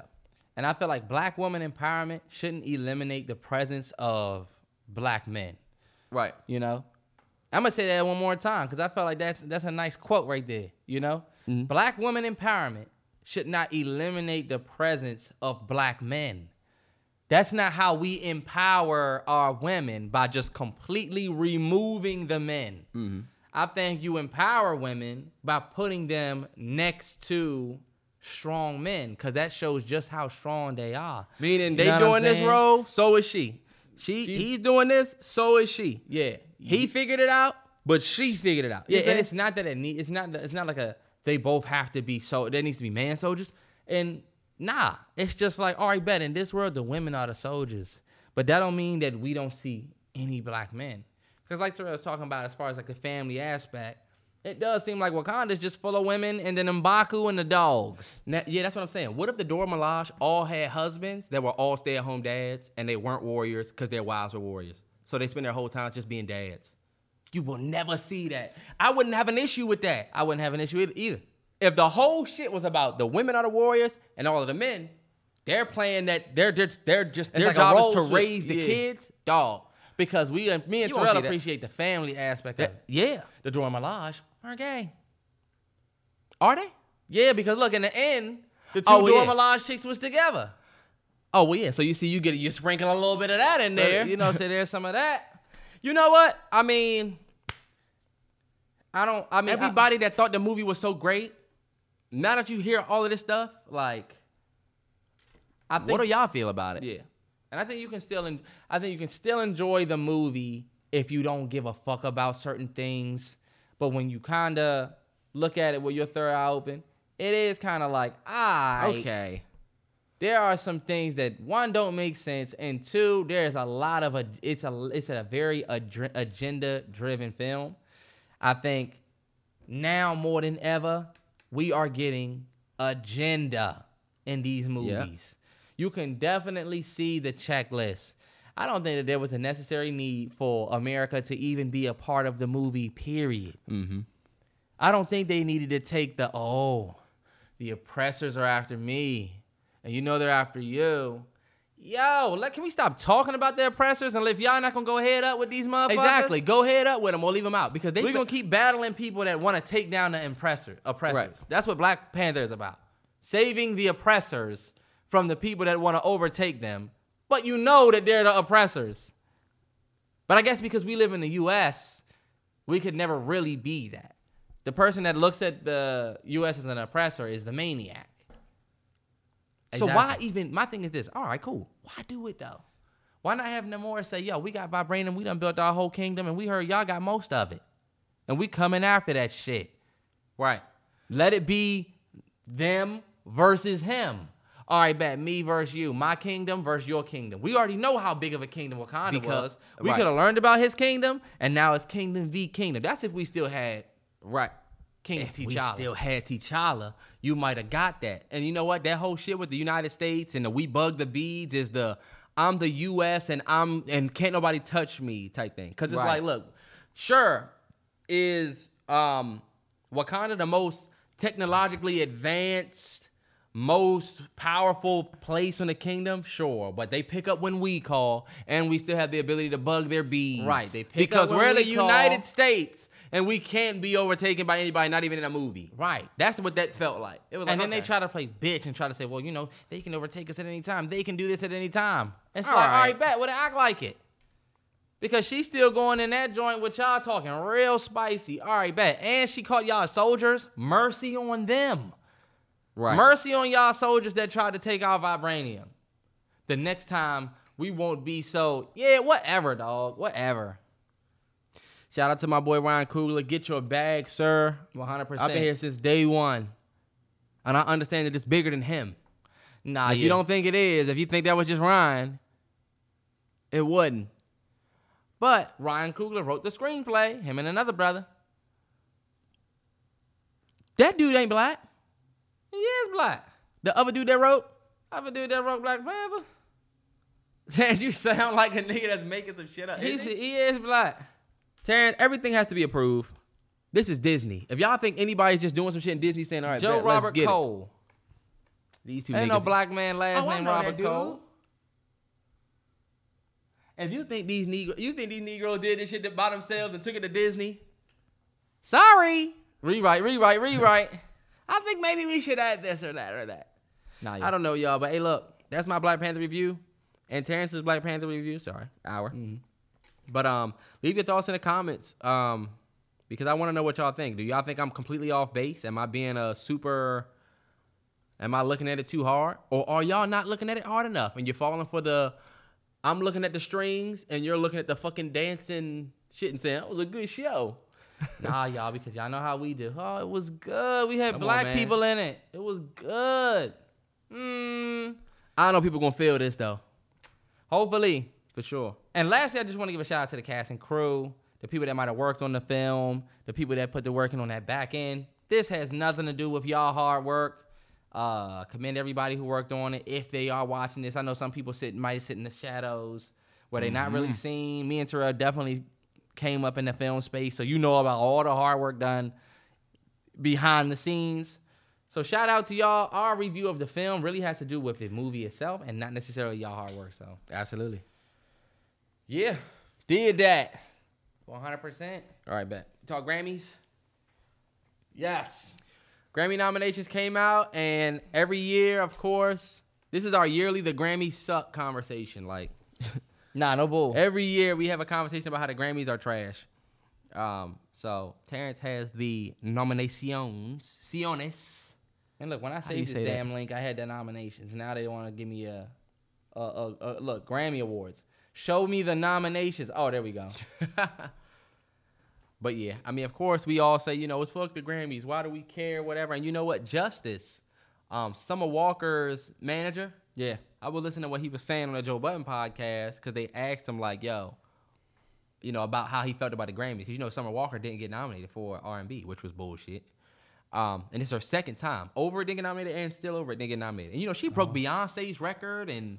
Okay, yeah. It was like, damn, that was one that I forgot about. But he was saying that artists care about the Grammys because it opens so many more doors for them just being nominated with their certain businesses, what you can charge, and all of that. So even though we say, man, fuck the Grammys, they ain't trying to give us no love, these artists do care because it opens up certain doors for them. No matter what they say. No matter what they say.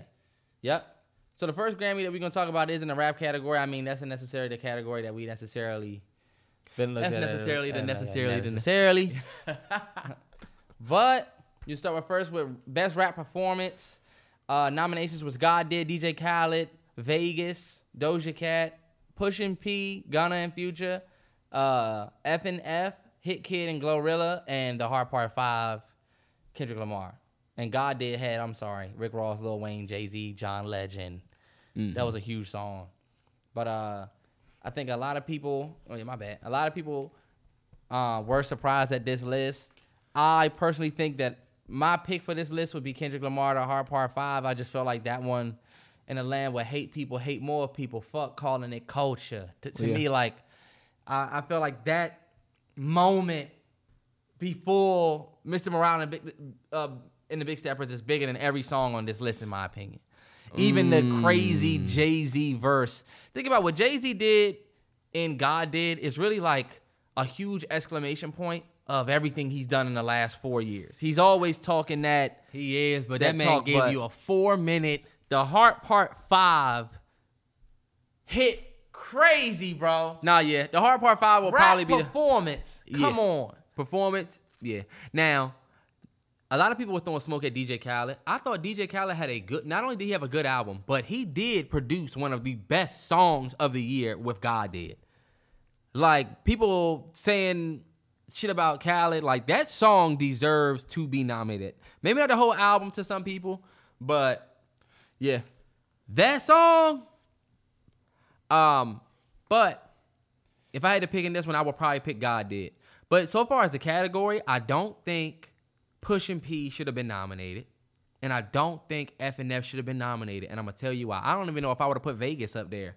That joint was done for the movie. It was cool. Doja, she destroyed that joint, and it was popping on Instagram. You know what I'm saying? It was great for reels and stuff, but is that the best rap performance? Like, I was happy as fuck for Glorilla when I saw that. I mean, we were watching it together, and it was like F&F, and I'm like... wow. Go Glorilla. I even tweeted, go Glorilla got nominated for a Grammy. Shout out to her. But then when I really had to think about it, and we talked about the Nicki Minaj snubs and stuff like that. We'll talk about snubs. But I started thinking, I'm F-R-E-E, fuck nigga free, is nominated for a Grammy for Best Rap Performance. Like, this song was a great moment. But let me just give you some tracks that I was thinking that came to mind when I thought about the best rap songs of the year, right? That aren't on that list. Benny and J. Cole's Johnny P's Caddy. Nah, yeah. 100. When we talking about best rap performance. Best rap performance. Lil Durk, What Happened to Virgil? Okay, Best rap performance. Key Glock, Ambition for Cash. Okay, yeah. Best rap performance. Pusha T, Neck and Wrist. Yeah. Best rap performance. Kendrick's N95. Best rap performance. I got, look, NBA Youngboy, Vet Motors. Okay, yeah. Best rap performance. J.I.D., Dance Now. Right. I even put Yeats Talk on that joint. And I just got me some ears, little bitches, the first of the month. Fuck no. I would have liked to see that over F&F. Yeats Talk, no. That was one of the biggest songs of the year. It was popping on the gram. They put F&F up there. I get it, but no, you lost me at Yeet. But that motherfucker don't even be rapping. That motherfucker be spitting. You know what I'm saying? Nigga makes fire. What do you put his? He raps. I guess. But look, you might as well put Churchill Downs on that jump. That song was fire. That song was all right. Now, but you see, some of the other ones, okay, take the eat off. I'll take the eat off. Nah, but you was definitely... But Johnny P's, What Happened to Virgil, Ambition for Cash, to me, was one of the biggest songs of the year. And there's even more that you didn't name, I'm sure, from the Vince Staples album to the Denzel Curry album. Yeah, a lot of the guys that really rap. I don't think rap will ever be looked at, though, by the Grammys. Nah, for sure. And you know what? A lot of those projects that you just mentioned, like Vince, Denzel, they're super... Joey, uh-huh. They didn't have the... acclaim, or they didn't get the buzz that even these ones I just named, because these ones are rap performances that aren't even underground. When you include the underground scene, then you gotta think about how Tana Talk 4 came out this year, Conway dropped this year, a bunch of underground people dropped this year. Yeah. But I don't know. I just felt like the Grammys. That's one thing that I had on my doc, is that the Grammys is getting very trendy. Very trendy. Exactly. God did trended. Vegas trended. Pusha P started the year trended. FNF trended. Mm-hmm. The Heart Part 5 trended. Mm-hmm. All of these songs were literal moments on the TL, except for Vegas. All of these songs were literal moments on the TL. Like if somebody just, it's almost like you see people that aren't a part of the culture saying, you know what was hot over there? Oh yeah, I remember that. That's why I remember that one. Exactly, and that's what it feels like. But you know what that made me think? That made me think. Well, you know what? Let's go through. I'm about to say, I'm going to just go a little bit further. Best melodic rap performance, Beautiful, DJ Khaled. Wait For You, Future. Mm-hmm. First Class, Jack Harlow. Die Hard, Kendrick Lamar. And Big Energy, Lotto. Shout out Lotto. Now, Die Hard, how does that go? Is that the shut the fuck up? I'm a Die Hard. It gets ugly. Too passionate. It gets ugly. I wanna see you walk my way. I take the pen away. I pop the pen away. Okay, cool. That's I hope I'm not too late. Okay, cool. That my demon. That was dope, but I wouldn't even have nominated that one. You're tripping. Melodic rap performance. I would have did the shut the fuck up when you hear love talking joint. Okay, with him and SZA. Yeah, I wouldn't be mad at that. But nah. Purple Hearts. Die Hard to me was Die Hard was dope. To me, I like the Die Hard on there. I would have put I'm a Kendrick Lamar fan. So oh my God, What Happened to Virgil? Low key over that. Over Die Hard? Yes. Are you kidding me? Over First Class. Okay, melodic rap performance. First Class. First Class is only melodic because of the sample. That's what I'm saying. That shouldn't Wait be for on you. There. That shouldn't even be there. Wait For You. No. I'm saying First Class shouldn't even be there. Wait For You was melodic. With the scissor, but you know, that was a sample too. So I guess we can't beat Jack. No, you mean with the Drake and the Thanos. Oh, too much. Beautiful was which one? Shout out to my man Pluto being in two songs of this nomination. That should not be nominated, bro. Beautiful. Over What Happened to Virgil? You really like that song. I mean, I'm just saying, look, Big Energy. What do you think about Big Energy being in melodic rap performance? Lotto is a award season darling. I knew she was going to be there. She might fuck around and win. Nah, Lotto is becoming an award season darling. And you know what? I'm actually happy for her. Like, I'm happy to see her go. That song is huge. That song is huge. But that's also another one that's like melodic because of the sample, because of the Mariah Carey joint that existed already. So, cool. Something I can be a fantasy, right? Yeah. And if that's the case, see, this is the thing. First Class is cool. Beautiful is cool. Like, all of these songs are cool. First Class is not cool. Should not be in that list. Terrence, First Class was a big song though. No, I'm saying for melodic rap performance though. Yeah, maybe not. But you know what? It was big, right? But when it came to the Nicki joint, that was huge. They made that motherfucker go number one, even if it was only her fans or whatever y'all want to say. It does seem like a little they keep her out on purpose because Big Energy is there and FNF is there. It's like okay. Yeah. At least this girl was. At least y'all can get away with saying this girl charted crazy. We know that there's like friction there, so it is what it is. Nah, yeah. Best melodic rap performance is a weird class again for the rap. What would you pick out of that though? I would pick Wait For You. I'll probably pick. That I would pick Wait For You, just because I love that song. But out of those songs, I would pick Wait For You or Die Hard. Out of those songs. Yeah. All right, best rap song. We're going to kind of, you know what I'm saying? Churchill Downs. It's just Jack Harlow. Mm-hmm. God Did, DJ Khaled, The Heart Part 5, Kendrick Lamar, Pusha P, Gunna, Future featuring Young Thug, and then Wait For You, Future, Drake, and Tim's. So I would pick, believe it or not, best y'all, rap song. Best rap song. I would probably do. Out of these five, I'm going with. You think The Heart Part 5 gonna probably take that too, huh? I would pick God Did. I just feel like, honestly, no, I might pick God Did for best rap performance and pick Heart Part 5 for best rap song. Because when I think about the performance, Wayne killed it, Ross killed it, and Jen J killed it. But when I think about The Heart Part 5, The Heart Part 5 is a rap performance. It's not necessarily a song. Nobody said, you know what? Let me go put on that Heart Part 5. You know what I'm saying? It was more like a performance. It was like a performance. That's why I really want The Heart Part 5 to win for a performance. But best rap song, I would probably give it to God Did over the Part 5. But then again, man, I would love to see Gunna get that Pusha P win. Mm-hmm. Just because Pusha P was a moment to start 2022. And I think Wait For You is another song that could low-key win. Pusha P shouldn't be nominated. Let's keep it above. Pusha P shouldn't be nominated, though. It was a catchy song, but let's talk about the performer. They were saying the most random shit. This nigga Young Thug was basically just saying any word he could think of with a P. Pop pills, porn, Porsche. Remember, what was he saying? Yeah. This motherfucker was saying anything. He had the best verse, too, like, to me. Young Thug had the best verse. I'ma pee you out your hoe indoors. She ain't veneer for me. She simply pours.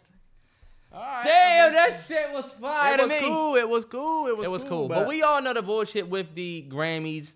So, and the one thing that I did want to say is, even though, like, with the R&B albums, you don't want to do rap album? Oh shit, yeah, let's do that.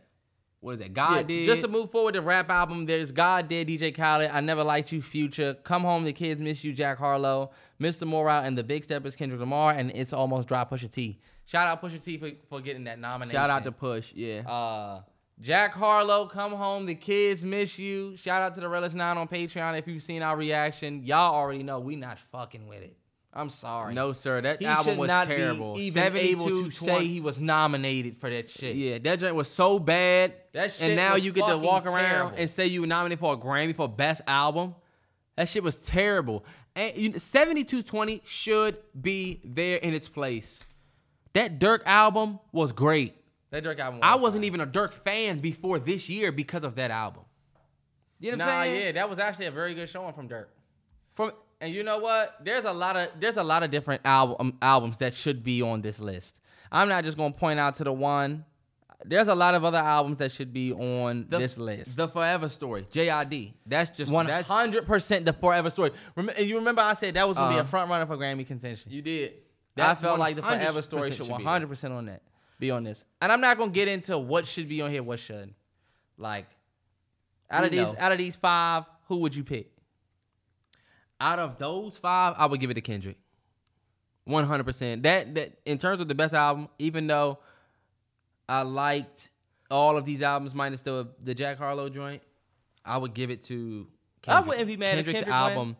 For what Kendrick did. If Kendrick doesn't get this, because look, that's low-key looking like the one who's going to get it. If Kendrick doesn't get this, my man Pluto need to get that. His album had no skips. Y'all can say Pusha T, It's Almost Dry. Y'all can say that, and I wouldn't argue with you.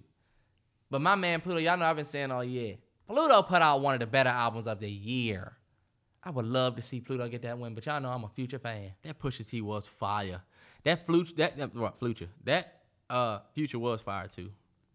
But Kendrick with what Kendrick did to sign off basically his career, choosing me. Yeah. Now let's go R&B real quick. Best R&B performance, Virgo's Groove, Beyonce. We don't got to read all of this because I don't really give a fuck about none of that. Shout out to Beyonce, the greatest of all time, the most nominated artist ever, period, in the books. Nah, she did that. Like, she is That's just hard. Untouchable. She's a dog. She's the greatest. She swept a bunch of categories, but I wanted to give a specific shout out to my boy C. Breezy. For that Breezy album. Nominated for a Grammy and should win. nominated for a Grammy and should win. And should win. Yes, sir. Go to the album. Best R&B album, Good Morning Gorgeous, Mary J. Breezy, Chris Brown, Black Radio, Robert Glasper. You haven't heard that. He might win. Candy Drip. That's the only one that I'm worried about. Or Watch the Sun, P.J. Morton. That fucking Lucky Day album deserves a Grammy. It does. It's that good. But Chris... It's better than Breezy album? Lucky Day. You got a long career ahead of you. Chris has been doing this since 2005, and they have been shitting on him since 2012 when he won for fame. So you think Breezy is a better album than Lucky Day album? Well, I'm a Chris Brown fan, so I'm going to say yes. But if you don't agree, then I understand. Damn, that means that other album is fire. Lucky Day album is good. You never heard that album. And you know what, T? You know people were saying was missing from that list? Summer Walker's project and Brent Faiyaz's project, which I wasn't a big fan of. I'm not a big Brent Faiyaz fan, but people were talking about, and that's the thing that... What about Giveon project? Giveon too. Wow, that's true. Giveon too. And you know what? It was a lot of people that were talking about how... It's Black Radio 3. Robert Glasper. Bro, people love Robert Glasper. You tripping. I'm sorry. I'm a little outside the loop, y'all. I know some older people that like him, though. I don't know no young cats that ever listen to him like that. But people love him. He's an American pianist, record producer, songwriter, music. All right. Born in 1978. Shout out Rob. Yeah, see, he's old. But, 78 ain't really that old. But a lot of people felt like the edgy albums of the year, the ones that aren't so, love me, whatever, and the ones that are a little bit more toxic, a.k.a. the Brent in the summer, didn't make the cut. Nah, yeah. And so it is a little bit kind of like if that is weird. Like, you can say what you want about Brent. Like, I'm not a big Brent fan, but what his album did first week, you know what I'm saying? The way people resonated with that music and the reason why numbers are important, because I was talking about Bad Bunny's album. Yeah. Like, if the music resonates with people, they're going to listen to it. Therefore, numbers are important in that matter. You know what I'm saying? Mm-hmm. Now, for some artists that don't have a fan base that big, I get it. Like, you might not do what the next artist might do, but they do still they do show that shit is working. Bad Bunny had 4 months of 100K. That's not just because people are just... Like, people have to fuck with your music for you to do that. So. Nah, 100%. I want to look at album of the year. And honestly, we don't have to get into... It's so many nominations. So many. All I want to say about the Grammys is it's tough to not see Dawn FM or Weeknd get anything for that album. I don't think he submitted, but I just felt like, damn, that was such a great-ass album of this year. He for sure didn't.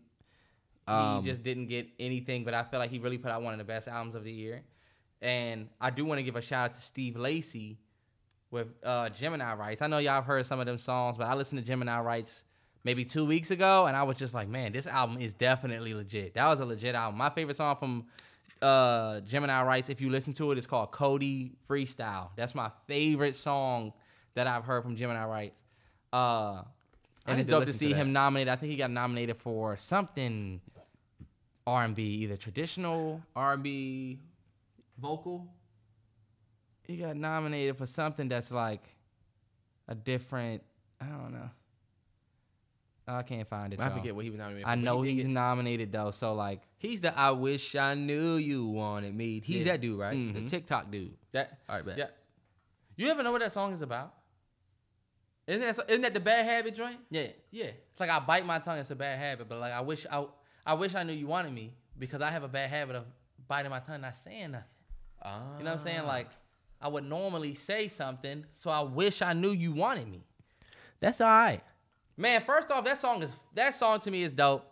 Bad Habit. No, it is. That he's nominated for Best Pop Solo Performance. He going up against that Harry Styles look. As it was. Mm-hmm. You can forget it. Yeah, you can forget it.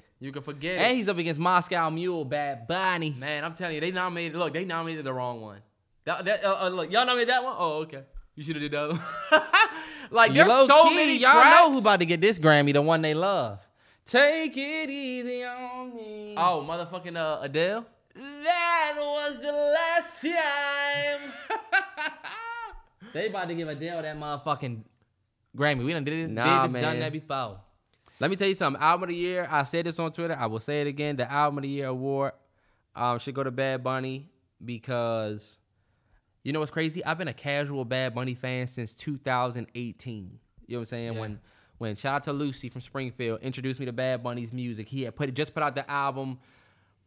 I forget the name of it. It's the one that the long ass abbreviation, y'all. That was the first Bad Bunny project that I ever listened to, and from then. What year did this come out? 2020. I'm sorry. It's 2020 is when I became a Bad Bunny fan. Shout out to Lucy. And Angie and Carlos. But I watched this man's career. Angie. Remember Angie? Mm-hmm.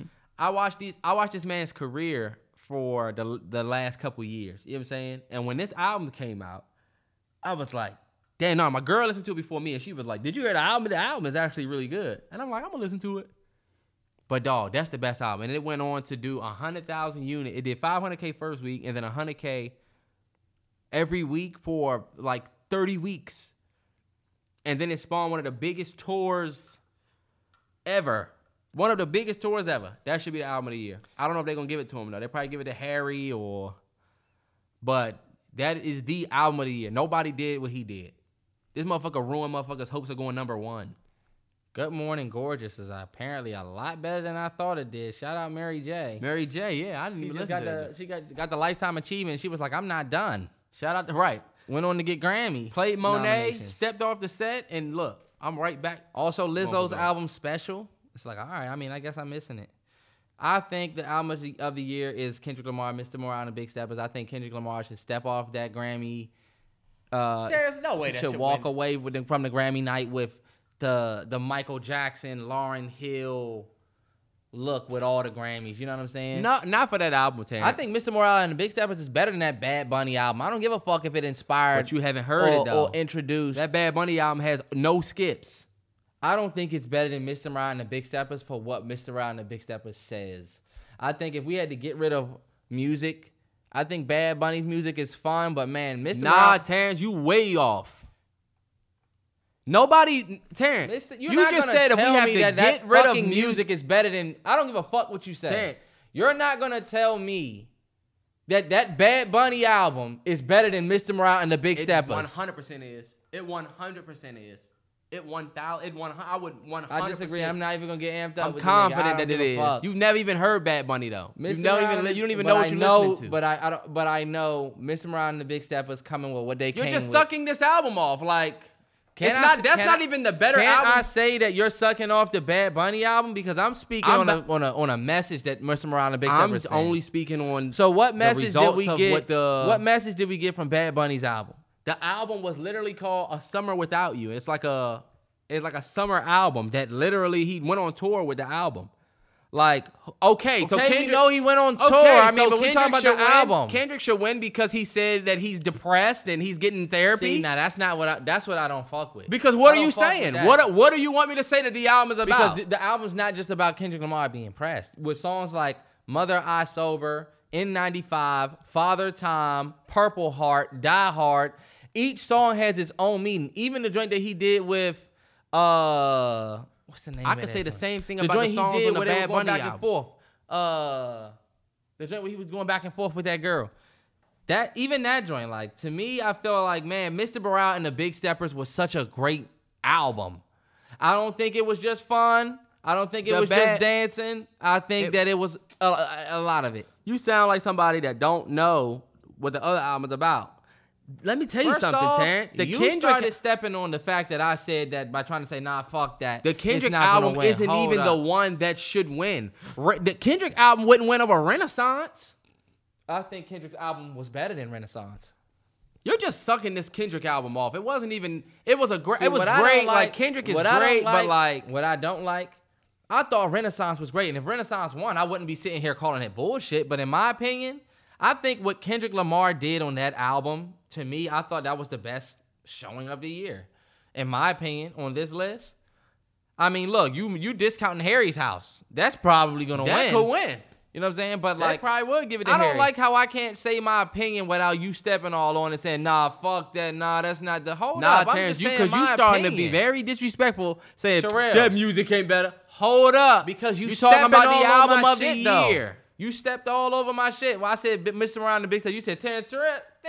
Kendrick ain't gonna win. Kendrick ain't even got the bet. Hold up. Because it's like, yo, are you just picking what you want? Or are you picking what you think is gonna win? Man, from Father Time, you know what I'm saying? I'm not gonna name all of the songs, but I've been saying all year that I felt like Mr. Morale and the Big Steppers is the best album that I listened to this year, and that's from one of the greatest rappers of all time. How much of it you still listen to?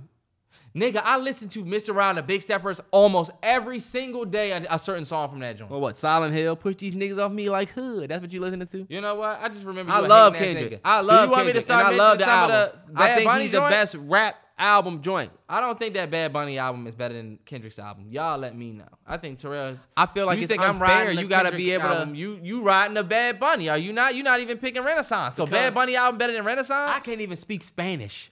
For real. I speak a little teeny weeny bit of Spanish, so, and I can tell you that album. Way it sounds? Terrence, no. It's just the elements in that album, what it ended up doing for the amount of people that it ended up doing for. That's what you're talking about. See, now you're doing this numbers thing, and that's not cool because you're trying to say, he inspired a worldwide tour that was one of the best. Terrence, okay, bet. He took but that has nothing to do with no, with it does. Album. It does, because it's not like what he's saying. He took music elements from different cultures and put them into like different songs. Like, there's like, outside of like the United States, I guess like if you don't listen to it here, you wouldn't get it. But like, so because he did that, it's better than Mr. Morale and the Big Steppers, and nobody can say that. I've listened to both, and I think Mr. Morale and the Big Steppers has some skips. I think you can't tell me that you're talking about like, what are we talking about? We talking about replay value because yeah, you might not want to listen to Mother I Sober every day, but when you talk about a film. You're not going to watch Fruitvale Station every day. But you can understand that Fruitvale Station could be a better movie than Dr. Doolittle. And we can say, well, I enjoyed Dr. Doolittle. So I like the animal when he's talking to him. I like this, I like that. You're being disrespectful because that's disrespect. You could have a good time. See, you're saying some dumb shit out your mouth. You really going to say that's better than Renaissance? I don't think his album was better than Renaissance or Mr. Morale and Big Steppers. Bunny! You getting hyped up off of a tour. Somebody come get this man. Oh, but Tor, the album was fire. Okay, maybe the album was fire, but like I don't like you stepping on people's points. From number 1 to 10, this album has 23 songs. You can literally just let the whole joint run. Yo, he got it. I'm gonna let him have it. But I don't like the way he's stepping on people's points when they try to come up. You definitely stepped on my point. You know what? I did step on it because I didn't think you was gonna pick Kendrick to win. Obviously, Kendrick might not even win best rap album. Terrence, even first off, yes he will. First off. Adele could win with 30. There's people. ABBA. You ever heard of ABBA? I've heard. It's her name. It's a group. Before. Oh, shit, I'm giving. I've heard that name before. They make some music that I'm sure none of y'all listen to because I was listening to their album the other day when the nominations came out. I listened to their album and I'm like, whoa, this definitely is something that it would never come across my playlist, but they might win for Voyage. Terrence, there are certain people that Good Morning Gorgeous might win. We don't know what these motherfucking Grammys. Well, you picked Kendrick. Kendrick might not even beat Push. Terrell, Kendrick's album is definitely better than Push's album. I'm sorry, y'all. I'm sorry. He just doesn't it just sound like he's riding this album like he's not trying to keep it 100? All right. Do you think it's better than Future? So you don't think that Pusha T's album is better than I think Kendrick. Pusha T put out a good album. I think Kendrick... But you were just saying that what's his name has skips. Pusha T album don't have skips. Pusha T has like a couple that I would skip. The same that Kendrick has a couple that I would skip. If you say that Pusha T's album is better than Mr. Morale and Big Steppers, then I think you smoking crack. Terrence, you're just like sucking this album off though. That album was amazing. I'm sorry. That album was amazing. Pusha T's album was good, but United in Grief, haven't listened to it since it came out. Pusha T is getting ready to be like Common with Kanye. You put a great album out, but I'm sorry, this man's album was different. I don't agree. Pusha T with the drug raps again Future. Versus what K-Dot did on this was different. You're forgetting who the fuck this nigga is, So what if Future wins? Your boy. What if he wins? If Future wins, I won't be that mad. He put out one of the better albums of the year. This motherfucker, man. If Renaissance wins, I won't be mad. If 30 wins, I won't be mad. Even if Bunny wins, I won't be mad, bro. I just picked Mr. Morale and the Big Steppers, and you tried to step on me, and I'm... So, but the album of the year... Well, you got pushback, because I had to check. But the album of the year should be the biggest album of the year, right? The biggest, best performing album of the year, right? No, that's not how the Grammys works. If you're looking for numbers-based wins, you're gonna be sadly disappointed. I'm not saying just numbers, but we talking about impact. The album that made the most impact. All right, Terrell. I don't give a damn anymore. I picked Mr. Morale and the Big Steppers. I'm stepping off of this. We've been on the Grammys. We talked about Black Panther and Grammys. Now, this is what I wanted to tell you. This is what I wanted to ask you, because we just talked about the best rap song being trendy, right? We wasn't supposed to talk about that long. Yeah. I wanted to ask you, do you think, like, if you a rapper coming up now, yeah, and let's say you like a rapidy rap type, or you have bars, does that even matter anymore? Like, or should you try to make a song that's going to pop on TikTok? Like, if you're a coming up rapper, should your goal be to prove that you can rap? Or should you just try to get some popularity? And that's my question for all of the up-and-coming rappers. Like, where is the headspace at for y'all now? Because it's way harder to be the next J. Cole. And then when you think about what you really want, like if you really want to blow up and you really want to live your life as a rapper and you want that to be your job, like what we're seeing now is it seems like you got to just like change what you're doing a little bit to what's going to catch. Yeah. I was just saying this. I had this on my docket. I was talking about how, first to answer your question, I think looking at the landscape, I mean, is it even reputable anymore to be this a barsmith or somebody who can really, you know what I'm saying, spit some real bars, spit some insightful shit? Because you're starting to see a lot of people, like even look at Kendrick Lamar. You don't even think he should win over Bad Bunny. Because Bad Bunny put out a fun album. That's not even it. That's so crazy. You have no idea. That's so crazy. It's not. I'm not shitting on the album. But look, you're talking about should you even be insightful? Well, when you got people that just going to say this album did more numbers than you. But you're talking about an album that should do numbers. That's not what I'm talking about, Terrence. Because Bad Bunny doesn't really have many songs on TikTok that's going crazy. That's a fact. Like, maybe a few, but they're not going crazy. But the album is still going. The album is literally number one every week. Because the people are listening to the album. It's not like it's not like an album that's doing, like, Big Energy or something like that. Yeah. But think about songs like that. Big Energy. Even Ambition for Cash. Key Glock did not expect for that to be used like it was in social media. You know what I'm saying? Mm-hmm. But, like, now for you to be Mimi, please. But for you to be a rapper now, it's almost like you might as well just make a TikTok catchy joint. Yeah. Like the dude that made the Bitch I'm Stylish, Black Tuck, Big T-shirt, Billie Eilish. That motherfucker's on tour right now. And when that shit come on, and he's performing that joint. Mm-hmm. Steve Lacy, Hard Truth. I saw those TikToks. Yeah. I wish I knew you wanted me. They ain't know the rest of that joint. I'm going to keep it 100. His album was legit, though. His album was legit. But that's why I wanted to get on here and say, you know what? Like, even seeing the Grammy nominations, fuck nigga free. Yeah. Like, the shit that's just kind of catchy. Johnny P's, they had two crazy performances and nothing. I was going to ask you if you thought that TikTok and IG ruined the song-making process, period. Only because, you know what I was thinking about? These days, you got people who make a bunch of songs, like you just said, the Glock Tug, Big T-shirt, Billie Eilish. That's really jumping off of the fact that it's a mix between his song and the little. No, that he used the Missy Elliott joint too. I thought that was the other joint. See, I don't even remember which sample is used. I don't even remember either. You just know it's the sample. I don't even know. You just know that it's somebody's music sampled with somebody else's older music. I was going to say this. Like, not too long ago, when you sampled a song, there was this like, oh, shit. She actually sampled this song. Like, oh, shit, she sampled this song. But now we have a space where on TikTok and Twitter, on TikTok and fucking this up. Now we have a space where on IG and TikTok, the average person can mix two songs together. You know what I mean? Yeah. Like the average person can take a drill song and mix it with this song, or take this old sample and mix it with this. Like I was on either TikTok or IG where this dude mixed You Rock My World with some song from 2022. And I said, fuck this. Yeah. Like, no. However, that made me think. That's what trends on TikTok. The Glock Tug, Big T-shirt, Billie Eilish. People are using that to make cuts on Instagram, Twitter, TikTok. Mm-hmm. They trying to do cool visual effects with music like that. And it does add a certain element to that content. It does. Like, that music is literally made for that content. So what I was going to say is, I feel like now, when people make songs, I feel like they reach for that.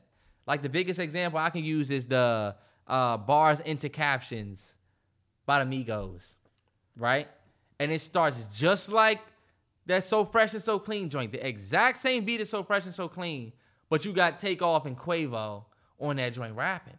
Mm-hmm. And I was just saying, I'm like, you know what? It's crazy because normally, like 2 years ago, you would have somebody just take a Migos rap and the So Fresh and So Clean beat, make it, and then it became a trending sound on TikTok and Instagram. Yeah. But now you see that Takeoff and Quavo went and did it first. It's almost like they made the Instagram version of a song. Like, people not even trying to sample a song anymore. Now I'm going to just take the whole entire song and use that. And use the sample. It's like the Nicki Minaj, Super Freaky Girl. Super Freaky Girl. Big Energy. Big Energy. First Class. First Class.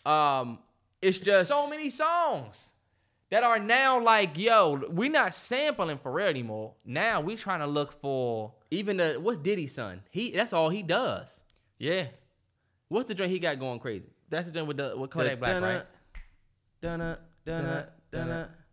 Yeah, I know you heard. Can't stop, won't stop, bad boy. I was upgrading to my last tour. Yeah.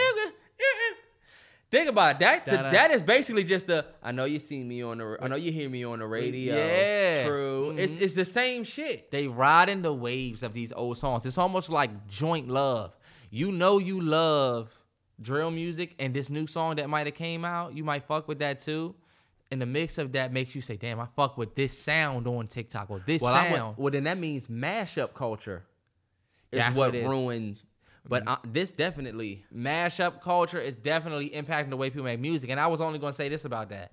I think the value of original music is going up with all of the mashup shit. Yeah. The value of a Virgo's Groove or Plastic on the Sofa or even like an N95 or something that just sounds totally normal. Even like a Dance Now. Yeah. Like, even if it has a sample, but something that's not so mainstream, like something that's not so mainstream, it is appreciated way more. Like, I feel like anybody could have made First Class. I feel like anybody could have made Super Freaky Girl. You know what I'm saying? You could point to, that's what I was saying last night. Point to the R&B artist that's gonna go, that you can say, oh, she could have made Plastic on the Sofa. Yeah. It's gonna be hard. Point to the rap artist that you can say could have made N95. It could have been hard. Even one of the Bunny songs. Point to the other artist that could do that, you know? Because they have the originality. But when it comes to the songs that get sampled, like First Class, I Could Put You In, Fuck You In, Sexin' Her. Anybody could have did that shit. Anybody could have low-key did Big Energy. Yeah, 100%. Anybody could have did Super Freaky Girl. That Mariah Carey song and what's my man name? Can't Touch This. MC Hammer. That MC Hammer track, those were diamond tracks before you touched the sample. Like, I can point to another hip-hop artist that can do Super Freaky Girl. I can point to another hip-hop artist that can do Big Energy. Another hip-hop artist that can do First Class. Nah, for sure. We just take you out and give you that same, you know? So, the value of original music is definitely going up. I actually agree with that. And honestly, the Grammys are bullshit. Like, we've been saying it forever. Boy, we've been off Grammys. But, I mean, just like to wrap up the artist music conversation that spawned it. Bitch ass nigga. I be thinking about the scenes on YouTube. Mm-hmm. It ain't going to be Grammy. Oh, yeah. You know what I'm saying? Just to wrap up Grammys. Yeah. Hold up. Two chapters. Black Panther, Grammys, music, movie suggestion of the week. This is a long podcast, but I ain't mad at it, you know? Yeah, me either. But all right, what you got for movie suggestion of the week? You want me to go first? I'll go first. My movie suggestion is chill. It's something I just started, Peaky Blinders. Shout out to everybody that told me to watch for years. Damn, you know what, my boy, shout out to Scott. Scott, you know who you are. Motherfucker been telling me to watch this joint for years. And there's a bunch of people that actually have been telling me to watch for years. I'm not going to name all of y'all, but I just started watching Peaky Blinders. I'm only like 4 or 5 episodes in. And that joint is actually SK, what is his name? I forget the dude's name. I wish I knew his name. I don't think his name is Scott. But this is one guy that I follow that literally tells me all the time, you got to start. Yeah, his name is Scott Stevo, my guy. He has been telling me for years to start Peaky Blinders. And he just crossed into like a, I think 1,000 subscribers. Shout out to you, bro.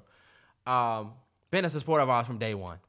But I started it and it is dope as shit. Like, I have been yearning since I finished Game of Thrones, my rewatch of Game of Thrones, to find like something new that I can watch 6 seasons of. And I didn't want to watch like Grey's Anatomy or fucking whatever. So I started the joint. And so far, your boy Thomas Shelby, let me tell y'all where I'm at. I'm at the part, and this is not really a spoiler because ain't shit really happened yet, but sister's pregnant with the dude's baby. It's early. It's early. I could be, look, y'all have probably seen this shit forever or seen it a couple of times, but it's the dude's sister's pregnant and this dude's got to get out of town, but he's not leaving. And then we also worried about this dude, Kimber or whatever. So I'm super early, but if you want to watch the show with me and we stay on the same page, I'm only about 3 or 4 episodes in, and I probably won't watch another episode until like Monday, so. Peak Netflix. Try it, man. My movie suggestion of the week is actually a Thanksgiving-themed movie, even though Thanksgiving is next week. Believe it or not, Thanksgiving is next week, Thursday. We should have been on this show talking about Thanksgiving. Are you serious? Yes, it is. Thanksgiving is next week, Thursday. No, it ain't. Today is the 16th, bro. I'm going to show him the calendar on the joint. Today is Wednesday. Next week, Thursday, will be Thanksgiving, bro. We got to do the podcast early. We're going to have to do the podcast early and get it done. But no, I mean, it's whatever. Good thing is it's on Thursday. We don't shoot Wednesday. But look, my movie suggestion of the week is kind of a Thanksgiving vibe. Like, it's one of my favorite performances of, I think, the year 2013. It's going to be August Osage County. Ooh. Speaking of woman empowerment, this movie... Julia Roberts, Meryl Streep. You got a couple of other great performances in this movie. But, I mean, this is the movie that low-key... This movie came out the same year that... what's the name of that? Solomon Northup. 12 Years a Slave. This movie came out the same year as 12 Years a Slave, and they thought that Lupita really was a slave and gave her the supporting actress win. Over Julia Roberts, right? Over Julia Roberts, and I'm telling you, Julia Roberts, she did her fucking thing in this movie, and Meryl Streep did her thing in this movie. But the movie's basically about it's about like almost like this family that kind of has like there's like a bunch of friction between these 3 sisters, and their mother is just ridiculous. And I believe there's a death in the family, and they all come together for that. But like them coming together just causes so much friction because you got all of these daughters coming back under the same roof as their crazy mother. And the mother played by Meryl? Mother played by Meryl. Ooh. She was like an alcoholic. She, you know what I'm saying? Where is that at? Where can we watch? It is on Netflix. You're lying! Turn up. It's on Netflix. When I saw it was on Netflix, I said, oh, that's going to be my movie. Are we watching this weekend? You know I've never seen it? Bro, August Osage County. Oh, my God, so good. You know the movies that you go to mom and dad's house and like they might be sitting there watching a movie and you're like, damn, this joint y'all good. It's like that. August Osage County, dog. Because Meryl Streep and Julia fucking Roberts, bro, both in their bags. Both deserved Oscar gold back then, but like politics started kicking in heavy. You know what I'm saying? Oh, that was the year that Matthew McConaughey won for Dallas Buyers Club. Think about how great of a fucking year in movies that was. That was a great year in movies. That was low-key the end of, like, good movie era. Well, not really, but you know what right. I mean? Like, it was a tail end of, like... That was the same year as American Hustle, I think. Like, It was a whole bunch of, like, good-ass movies that year. But August Osage County, when you see the cover for it, you might be like, huh? But trust me, that's a movie you'll be like, hold up. All right, I'm wrapped into this joint. But if you want to see a good acting performance, August Osage County on Netflix. All right. We definitely watching it this weekend. 100%. Let's get it, shorty. Oh, this that shit right here, nigga. What's up? Yeah. What's up, nigga? Yeah. Hey, nigga, we in the motherfucker. Yeah. This shit's up in the club, nigga. Yeah. Let's go. Turn up, man. I want to give a big shout out to the Philadelphia Eagles fan base. I know that was a tough week for y'all because it was the first time y'all experienced a motherfucking L. And I want to give an even bigger shout out to the Washington Commanders who beat the Philadelphia Eagles on Monday night in front of the world. If you ran back the last episode, you saw that I not only called it, but I said when they reach that 9, when they reach it, it's going to say 8-1. It's not going to say 9-0. I told Terrell when we was watching the game, I said, bro, Taylor Heineke's record as a starter, 9-9. I said, do you see what I see? And then look, we go up 9 points. I said, Terrell, look how many points we up. I said, it's written for us to beat these dudes. We went out there and got the job done. Fly, Eagles, fly, right? Sorry! Well, pushed y'all ass and y'all mad. Like I said, look, the raps were helping y'all. This, that. Do y'all know how many calls we didn't get as well? Especially in that first game? But could we say anything? Nah, it was the Eagles are so good. The Eagles are good. Jalen Hurts. But we didn't have, what's the receiver's name? He got injured. But guess who injured him? We did. Get your bum ass off the field. We walk in your trap, take over your trap. Fuck out of here. Bust y'all in y'all hometown. At Lincoln Financial Eagles, let me just say this. Scary Terry, Darius Slay, what? Who? Who is Darius Slay? Who is he? We don't know who that is. We know who Terry McLaurin is. You your daddy's son. Hey, let me tell you something. Eagles, there was no reason. Damn, my mouth getting dry. There was... Eagles, it was no reason y'all lost that game. It should not have been close. It shouldn't have been close. People say that last call was some bullshit. It was, but it shouldn't have been a game-deciding drive. Y'all were supposed to win that one convincingly, but honestly, I knew y'all would take a loss somewhere. I didn't think it was going to be this one. But shout out to the Washington Commanders. That was an amazing thing to see and watch. I was with my girl early, was that Sunday? Monday. I was with my girl early Monday, and I left and met up with Terrence, and oh my God. I'm starting not to come. Oh, yeah. I thought, I'm going to just kick it out here. But I end up saying, I'm going to go and watch with T because it's a big game for them. And I can't believe it. And my goodness, I'm so glad I got to sit there next to this man and watch it. It was crazy. But look, y'all, we're going to start with Week 10 respect. I have to personally give respect to the Vikings who went out there and beat the Bills. I said that the Vikings was frauds. I said they wasn't good. I said we played them and they didn't look good against us. That comeback victory was amazing. We actually watched that at my boy's gender reveal. Right. Shout out my boy Sean. Let me tell y'all something. I fucking told y'all. You know what's crazy? I have a Vikings agenda. I've always said, damn, they the only team that go 4-1. 5-1, 6-1, 7-1, and people say, yeah, well, we still need to see. Yeah, well, I don't know. I'm like, God damn, the motherfucking Vikings are winning games. Yeah, are they blowing teams out? No, but they find a way to win. When they played Ja and was losing, They found a way to win. They beat the Bills, made Josh Allen look bad. Mm-hmm. We got to put some motherfucking respect on the Vikings. They're going to Dallas next week. And threw that pick. That's what they said. And they're going to Dallas next week? Man. Dallas, or I think Dallas this week. Or Dallas coming to them. Dallas is playing them. Oh, Dallas going to Minnesota? Mm-hmm. Oh, okay. So, but I also could put respect on the Panthers who went out there and won. I didn't think that y'all would win. I'll put respect on the 49ers. I'll put respect on the Lions, the Colts, the Green Bay Packers, and, of course, my Washington Commanders. I think respect needs to be put on the Lions for sure. The Dolphins. I picked the Dolphins. Picked the Dolphins to win? Mm-hmm. Shout out to the Steelers. I think I picked the Saints. I don't remember. I think I picked the Steelers. Mm-hmm. But Steelers found a way to win. Motherfucking Titans beat our ass like we thought they would. Like I said, Broncos, we're not gonna win. Man. We just suck. I want to lose every game. Y'all only won 2 games? 3. We're 3-6. Jeez. But let me just tell y'all, we got so hype. Our fan base was so fucking $300 million quarterback. Look, our fan base was so elated to win against the Jaguars in London. We even wore the same uniforms in this game. And bro, it's Russ. It's the coaching and Russ. And what sucks is that we have Russ for the next 5 years, and we thought we was about to go to the Super Bowl. This motherfucker sat on a podium and said, "It's all about how many Super Bowls he went." But now your fat asses out there can't get away from the D tackle, fat ass nigga. Damn.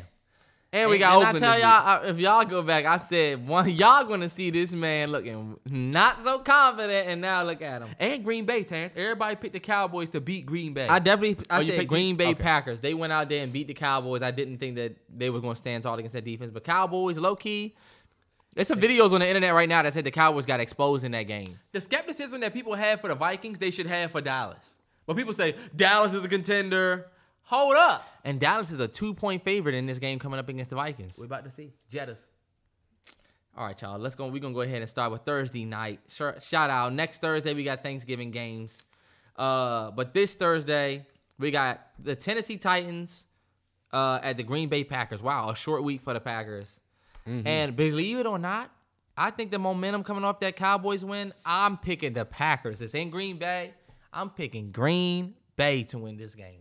Yeah, that dude Christian Watson went off. Man, he went off. And what number he rocked? Oh, yeah. I might have to get that jersey. I might go with the Packers, too, man, because the Titans are cool, but I don't know. But I don't know if their defense is going to be able to stop King Henry. A matter of fact, I think I am going to pick the Titans. I'm picking the Titans to win this game. Okay. Because the Green Bay Packers are better than us, but I don't know. They don't have a better defense than we do. We got a crazy defense. We have the number 1 defense in the league and the worst offense in the league. So, I don't think the Green Bay Packers defense is going to be the same. I'm going to pick. I'm sorry. So, 1 o'clock games. First up, we got Chicago Bears at the Atlanta Hawks. Falcons. I'm tripping like Trae Young. People say that every time I talk about basketball, I do the same layup. We got the Chicago Bears at the Atlanta Falcons. My bad, y'all. But sorry, Falcons and Atlanta fans. I'm actually picking the Chicago Bears. Chicago by the dog, y'all. Field season. Field's been going on. Field's been going crazy. Y'all better try and run a QB contain all y'all can because my man running for 60. I'm going and he's starting in my fantasy. Claypool, has he showed up? No, I dropped his ass this week. Damn. But I like to see what Justin Fields is doing. I want to see him keep that going. That's pretty much why I'm picking the Bears. Sorry. Browns at Bills. I'm going to take the Bills at home. Why you just going to skip over the Ravens? And Panthers? Oh, shit. My bad.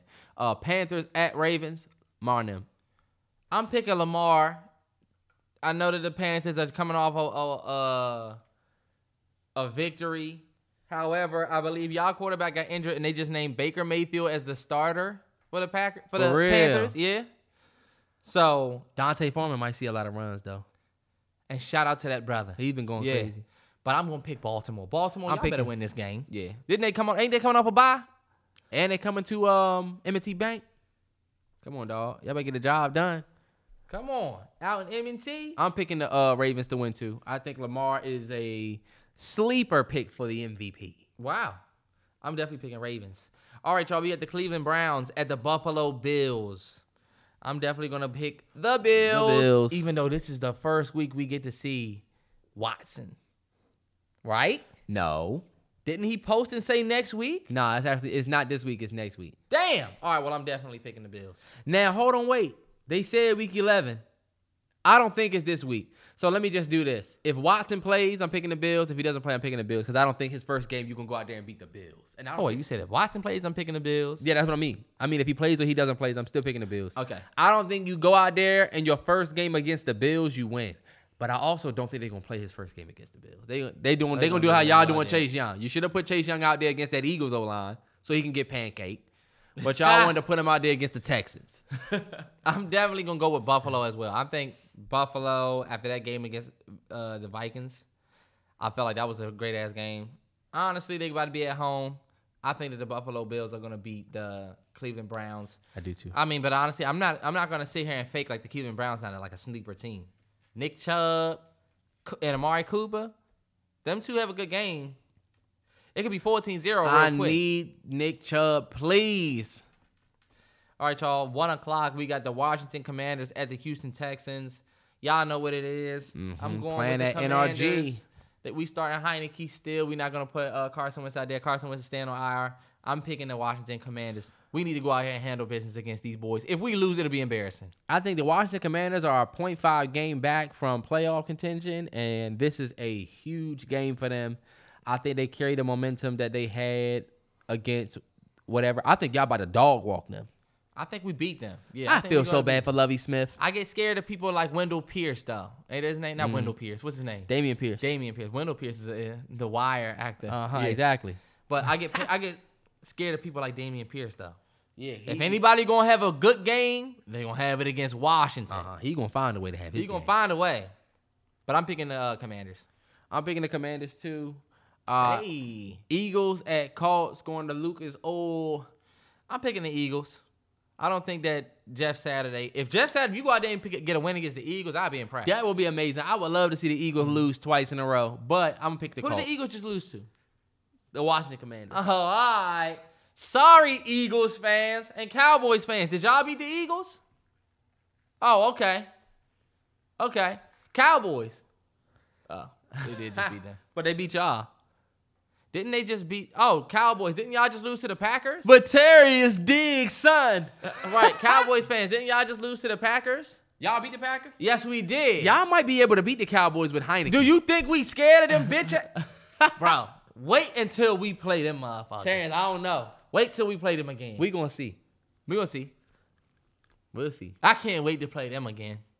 And since we beat the Eagles, you know we on top right now. We feel like we can beat anybody. We snatch chains out here. All right, bet. It's a big game right here. Jets are going to the Patriots. Remember, the Patriots came to the Jets and whooped their ass. Mm-hmm. So this is a big game for them. They're 6-3 at the Patriots. I'm going to say that the Jets are going to win this game and split. I wouldn't be surprised, though, if the Patriots sweep them. They haven't beat the Patriots in hella games. I'm actually picking the New England Patriots to win this game. Yup. I think Belichick heard that noise that LaShawn McCoy was just talking on the Bill Belichick podcast. He wouldn't be great if... You know what LaShawn McCoy feels about Bill Belichick podcast. Bill Belichick or Bill somebody got a podcast. All I know is LaShawn McCoy went on somebody's podcast talking about how what's the name? I'm sorry, how Bill Belichick. See, I'm wrong. Belichick wouldn't have been above 500 if he didn't have Brady. You know what I'm saying? Okay. So you saying that Belichick got something to prove? I think Belichick had something to prove. Where did he go on then? He went on The Adam Show. I thought he said, look, on Bill Belichick via. Oh, okay. Well, what did he say? What's the quote? He said, if you take away Tom Brady, do you know who he is? He's under 500. I think he has a good coach. I think he is a good coach. All the greatest, and we've never seen anything like him. That's bullcrap. LaShawn McCoy, you really... LaShawn McCoy get to talk his... I gave him crazy work. LaShawn that McCoy was the funniest I gave him crazy work. What's your man name? Briggs? Crazy work. I don't think LaShawn McCoy is who he thinks he is. I got 2 rings. You can say what you want. I'm the Eagles' all-time leading rusher. You can say what you want. Who's y'all leading rusher? He got 2. Who's y'all leading rusher? Liddell Betts? What's his name? Alfred Morris. Yeah. Who gives a fuck about him? He's the leading rusher of the Eagles. He's y'all leading rusher. LaShawn McCoy, the leading rusher. LaShawn McCoy is the Eagles' leading rusher. That's what he says. Them 2 Super Bowl rings is iffy. Yeah, he definitely got a sit-on-the-bench ring with the Chiefs and a sit-on-the-bench ring with Brady. Yeah, fuck out of here. You wasn't this big, powerful, impactful motherfucker in the Super Bowl. But I'm going to go with the New England Patriots on that regard. Let's go Bill Belichick. Let's shut these motherfuckers up. All right, we got the L.A. Rams versus the New Orleans Saints. I'm picking the Rams. Saints at home. Nah, but you know what? I might have to pick the Saints. Matt Stafford is hurt, remember? I'm picking the Saints. I'm picking the Saints as well. I'm going to go Saints. I'm going to go Saints, too. Even though the Saints are banged up, too. Yeah. They got Dalton out there. Andy Dalton. Yeah, but their defense is banged up, too. Yeah. They got hella injuries. All right, bet. I'm picking the Saints. We got the Detroit Lions at the New York Giants. Giants fans. Big game. Oh, I got to put respect on it. No, I don't. I'm not putting respect on the Giants from last year. You did. Week. You picked the Texans to beat them like an idiot. Yeah, well, guess what? What did I tell y'all? When I picked the Giants, y'all going to get lose. So guess who I'm picking this week? The New York Giants to beat the Lions. And watch they go out here and lose. Brewing. I got an upset brewing New York. 7-2. If y'all can do 8-2, I'll give you all the respect in the world. I just feel like the Dan Campbell Lions on a hot streak right now. On a hot streak? We on a hot streak. 2-game winning streak. I'm picking New York. I think the Lions feel like we about to go ahead and bust their ass. And I'm starting Jamal Williams. That's why. That's the real reason. And I'm starting Jamal Williams. He going to have a big game. And I need Curtis Samuel's bum ass to have a big game. Bum? He's better than y'all bum ass receivers. Y'all the real ones that have bum receivers that don't get points. Man, give us Heineken and watch what we do. To hear that is ridiculous from somebody who has Russell Wilson and all we are but Russell Wilson and didn't get it. It's been 8 games. We've seen enough. We've all but that man the yard and he said, "Sorry, I'm going to Denver." And now Denver asked for Heineken. Dog, y'all would be miserable if y'all had him. Nah, we would. Y'all you would be just like us, miserable. And we would have paid him that bang. I'm picking the Lions to win, y'all. I think it's an upset. Sorry, Giants. G-Man. Let's go, G-Man. All right. I already know what y'all going to do. Y'all going to go out there and lose because I picked y'all. All right, we got the Las Vegas Raiders. Division rival right here. At the Denver Broncos. He's talked shit all year. He's talked trash all year. The only win for real that Las Vegas has is against his team, the Denver Broncos. I'm picking Denver to win this game, but low-key, I'm picking my Broncos to win because it's forever fuck the Raiders. You'll never see me. You know what? You would never see me wear a Raiders cap. Let me tell you something. They got a fire-ass logo, too. That Raiders gear be looking fire. Like, when nigga wear a Raiders hat, you got a Raiders patch, you would never see it with me. It's 100 years of smoke. Yeah. So, it's forever fuck the Raiders. We're going to win this game. Because guess what? If we lose, then that means we're the worst team in the league. If we lose, no. If we lose, it's Texans and then us. I'm switching my pick. I'm picking the Las Vegas Raiders. I've picked them like the last 2 weeks and they've lost. But I'm going to pick the Las Vegas Raiders. If y'all going to beat any team, you know what? Fuck that. I'm picking the Broncos. Let's get it. The Broncos have a dog-ass defense. Right. And guess who sucks? The motherfucking Raiders. Watch. You know what? All we need is Russ. Please score your normal 12 points and let's keep these motherfuckers. I'm going to go ahead and pick the Denver Broncos, but I feel like I'm going to regret this. They did go out there and dog walk us with Jacobs last time. That's why I said, had 200. They already went up against this defense before. Come on, y'all. Please win. Please. Russ, get your fat ass together. All right, y'all. We got probably the game of the week, the Dallas Cowboys at the Minnesota Vikings. I feel like Cowboys are coming off a loss. I'm picking the Minnesota Vikings to go out there and beat Dallas. Dallas got exposed last week. And the same team in the same division as the team that beat them last week, I think they go out there and get dogged by Jay Jettis and them and Kirk Cousins. Kirk Cousins knows something about them Cowboys. Yeah, Dallas, you're going into U.S. Bank. And he don't know that much. Mm-hmm. But Cowboys think that they got... Cowboys fans think they got Kirk Cousins. Yo, we know Kirk from the Washington days. He could never beat Dak. All right. I got a squad with me now. Cowboys, let me just tell you this. You coming into the U.S. Bank to sit in front of that skull fucking Vikings crowd at 8-1 on the heels of a Buffalo Bills win. It'll be close. But what do the Vikings do? They find a way to win. They're going to go to 9-1, be the best team in the league. We had them motherfuckers. We had them, and we gave the game away. Let me just say this. I can see Jeff Saturday going out there and winning against the Eagles, and people saying, how did he do it? Yeah, I can see that story, too. It. All right, back. Bengals at Steelers. Division rival right here. Mm-hmm. Bengals at Steelers. I am picking the... I want to just pick the Bengals. I'm picking the Steelers. I was getting ready to say, it seemed like the Steelers will put up an upset, right? I'm thinking the Steelers are getting ready to win. I'm sorry. I think the Steelers, if I'm not mistaken, the Steelers won last week. Yes, they did. I'm picking the Pittsburgh Steelers. I think the division rival game, as much as I think Joe Burrow and them are what they are. What's Joe Burrow and them record? 5-4. We got a better record than y'all. No, y'all don't. Yes, we do. It's the same. Actually, y'all are even 5-5. They 5-4. They have a better record. We getting ready to have a bye week. Once we have our bye week, we gonna be better. The Bengals definitely, to me, are the one team that isn't who they say they are. Joe Burrow is the most sacked quarterback in the league, damn near. La'el Collins. And do you remember? You set your fat ass up on that stoop and said, "Oh, all those issues he had." You keep calling all these dudes fat, but these dudes are in shape. La'el Collins is a pretty fat guy, though. He's a lineman. He's supposed to be fat. Fat ass Russell Wilson is supposed to be in shape. He can't even run fast no more. This nigga gets caught by D tackles. Calling somebody fat is just disrespectful. All right, my bad, La'el. Fat ass. La'el, you sat your ass up there and said, when he got signed, he was sitting there. He said, yeah, Joe Burrow ain't got to worry about that. Tell him protection is here. Tell him he's good.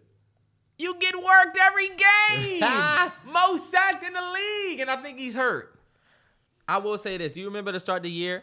Everybody was talking about how the Bengals were going to be like this good team, and everybody was like, yeah, well, they weren't really that good last year.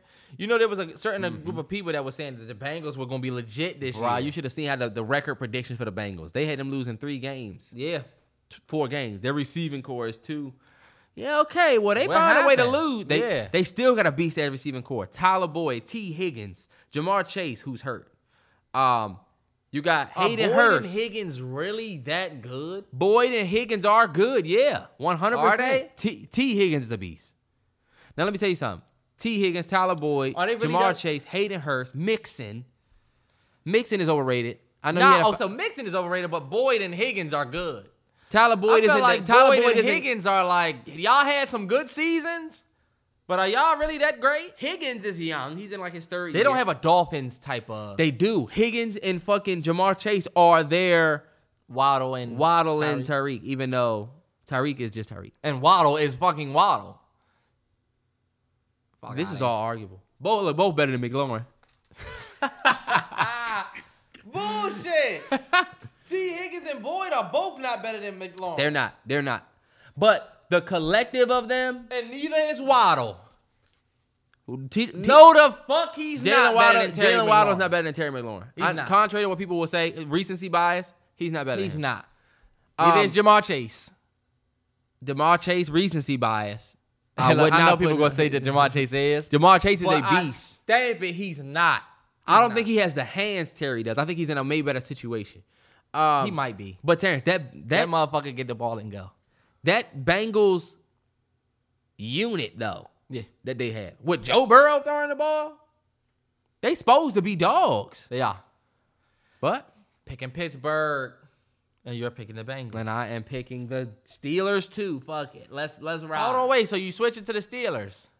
Yeah, fuck it. Let's just go. Let's go, Steelers. All right. No, you know what? Fuck the Steelers. I'm picking the Bengals. What's wrong with me? Final answer? Yeah. All right, back. Bitch-ass Chiefs at Chargers. Shout out to the Chiefs, man. The best team in the NFL is the Kansas City Chiefs. Minnesota Vikings or Eagles. I don't care what y'all say. I've been saying this all year. The Chiefs are the best team in the NFL because they have Pat Mahomes. And they have Travis Kelce. So, and Andy Reid. And Creed Humphrey on the line. Just ballers. I'm picking the Chiefs to win this game easy. Sorry, Chargers. Chargers, y'all suck, low-key. Y'all are over 500, but I have Herbert on my team. I've seen the 12 points he puts up. I'm picking the Chiefs to win, even though we better than the Chargers. What's their record? Terrence, they're 5-4. You keep saying that. Y'all lost 5 games. We got 5 wins. I'm picking it's forever fuck the Chiefs, but they're going to win the game. Mahomes on Sunday night, he does great. Homeboy. I'm picking Pat. Fuck y'all, but... Free sneakers. Okay. Monday night, we got San Francisco at the Colt McCoy-led 49ers. Arizona Cardinals. Oh, shit, yeah. Did I say that? Colt McCoy. Because Kyler Murray is injured, so Colt McCoy is starting for the Arizona Cardinals. I'm going to pick the 49ers, dog. I'm picking the 49ers. Christian McCaffrey. They said, that's why they were saying Kyler is just trying to play the DLB. He's trying to play Warzone. Trying to play that Warzone. That's so corny, though. That's fucked up, yeah. It's corny, but that was funny. Yeah. I think it's funny because Kyler is known to get mad and shit. Remember, you know what I was thinking about? After seeing Kyler Murray, I'm going to have to pull some of this back. After Kyler Murray was on the field talking to his coach, Kingsbury, he was like, calm the fuck down. He was mad and shit. It made me think about how that nail lady was like, he's an asshole, remember? Or the lady who did his hair. Oh, yeah, he's an asshole. I would never do this. And remember, we was like, well, we don't know what type of person you are, but nah. He seemed like a angry dude. And I know I'm not putting no judgment on you, bro. I don't know you. If I met you and you were a great guy, I would get it. But Kyler Murray does seem a little rowdy. And that could just be the reputation that he's building. And I feel like Kyler get a lot of, like, hate now. Yeah. People discount that he's still a dog. Yeah, he's good. I got years in the league showing that I'm a dog. And people are taking, like, Tua and some of these young cats over him already. Mm-hmm. I don't know if I'm ready to do that yet. So we calling Tua young cats, but... Tua's in his what? Kyler's not a young cat? Tua's in his what? Second season? Yeah, but Kyler's not in his second season? No. Kyler's in his third season? When did Kyler Murray get drafted? Kyler Murray got drafted in 2019.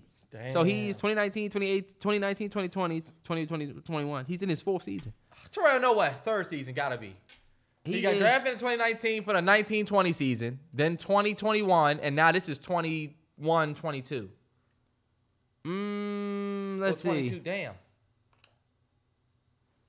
He's had four seasons? I think he's played four seasons. 19, 20, 21. This is his fourth season. Jesus Christ, what's going on with the time? And it's already Thanksgiving. That's crazy. Wow. All right, bet. Well, I'm picking the San Francisco 49ers. I am too. And we're going to see how that ends off. Shout out to everybody who's still here listening. We started with the Black Panther, Wakanda Forever. Crazy review. We talked about the Grammys. We talked about music. This was definitely a one-sided podcast. Yeah, but we didn't talk about much, y'all. Sorry. We'll be back next week. We will be back. See, this is why y'all got to do two pods. This wasn't enough. I fucking hate Wakanda. And I don't give a fuck about the Grammys. The best part was NFL picks. Sorry, y'all. Who knows what you listen to this week? Hey, y'all, be careful. Be careful with your kids. RSV is out here. Everybody just keep your hands clean. Wipe the counters. Next time. Happy Thanksgiving. What are you talking about? Nigga, you know it's Thanksgiving before the next pod. Oh, shit, it is.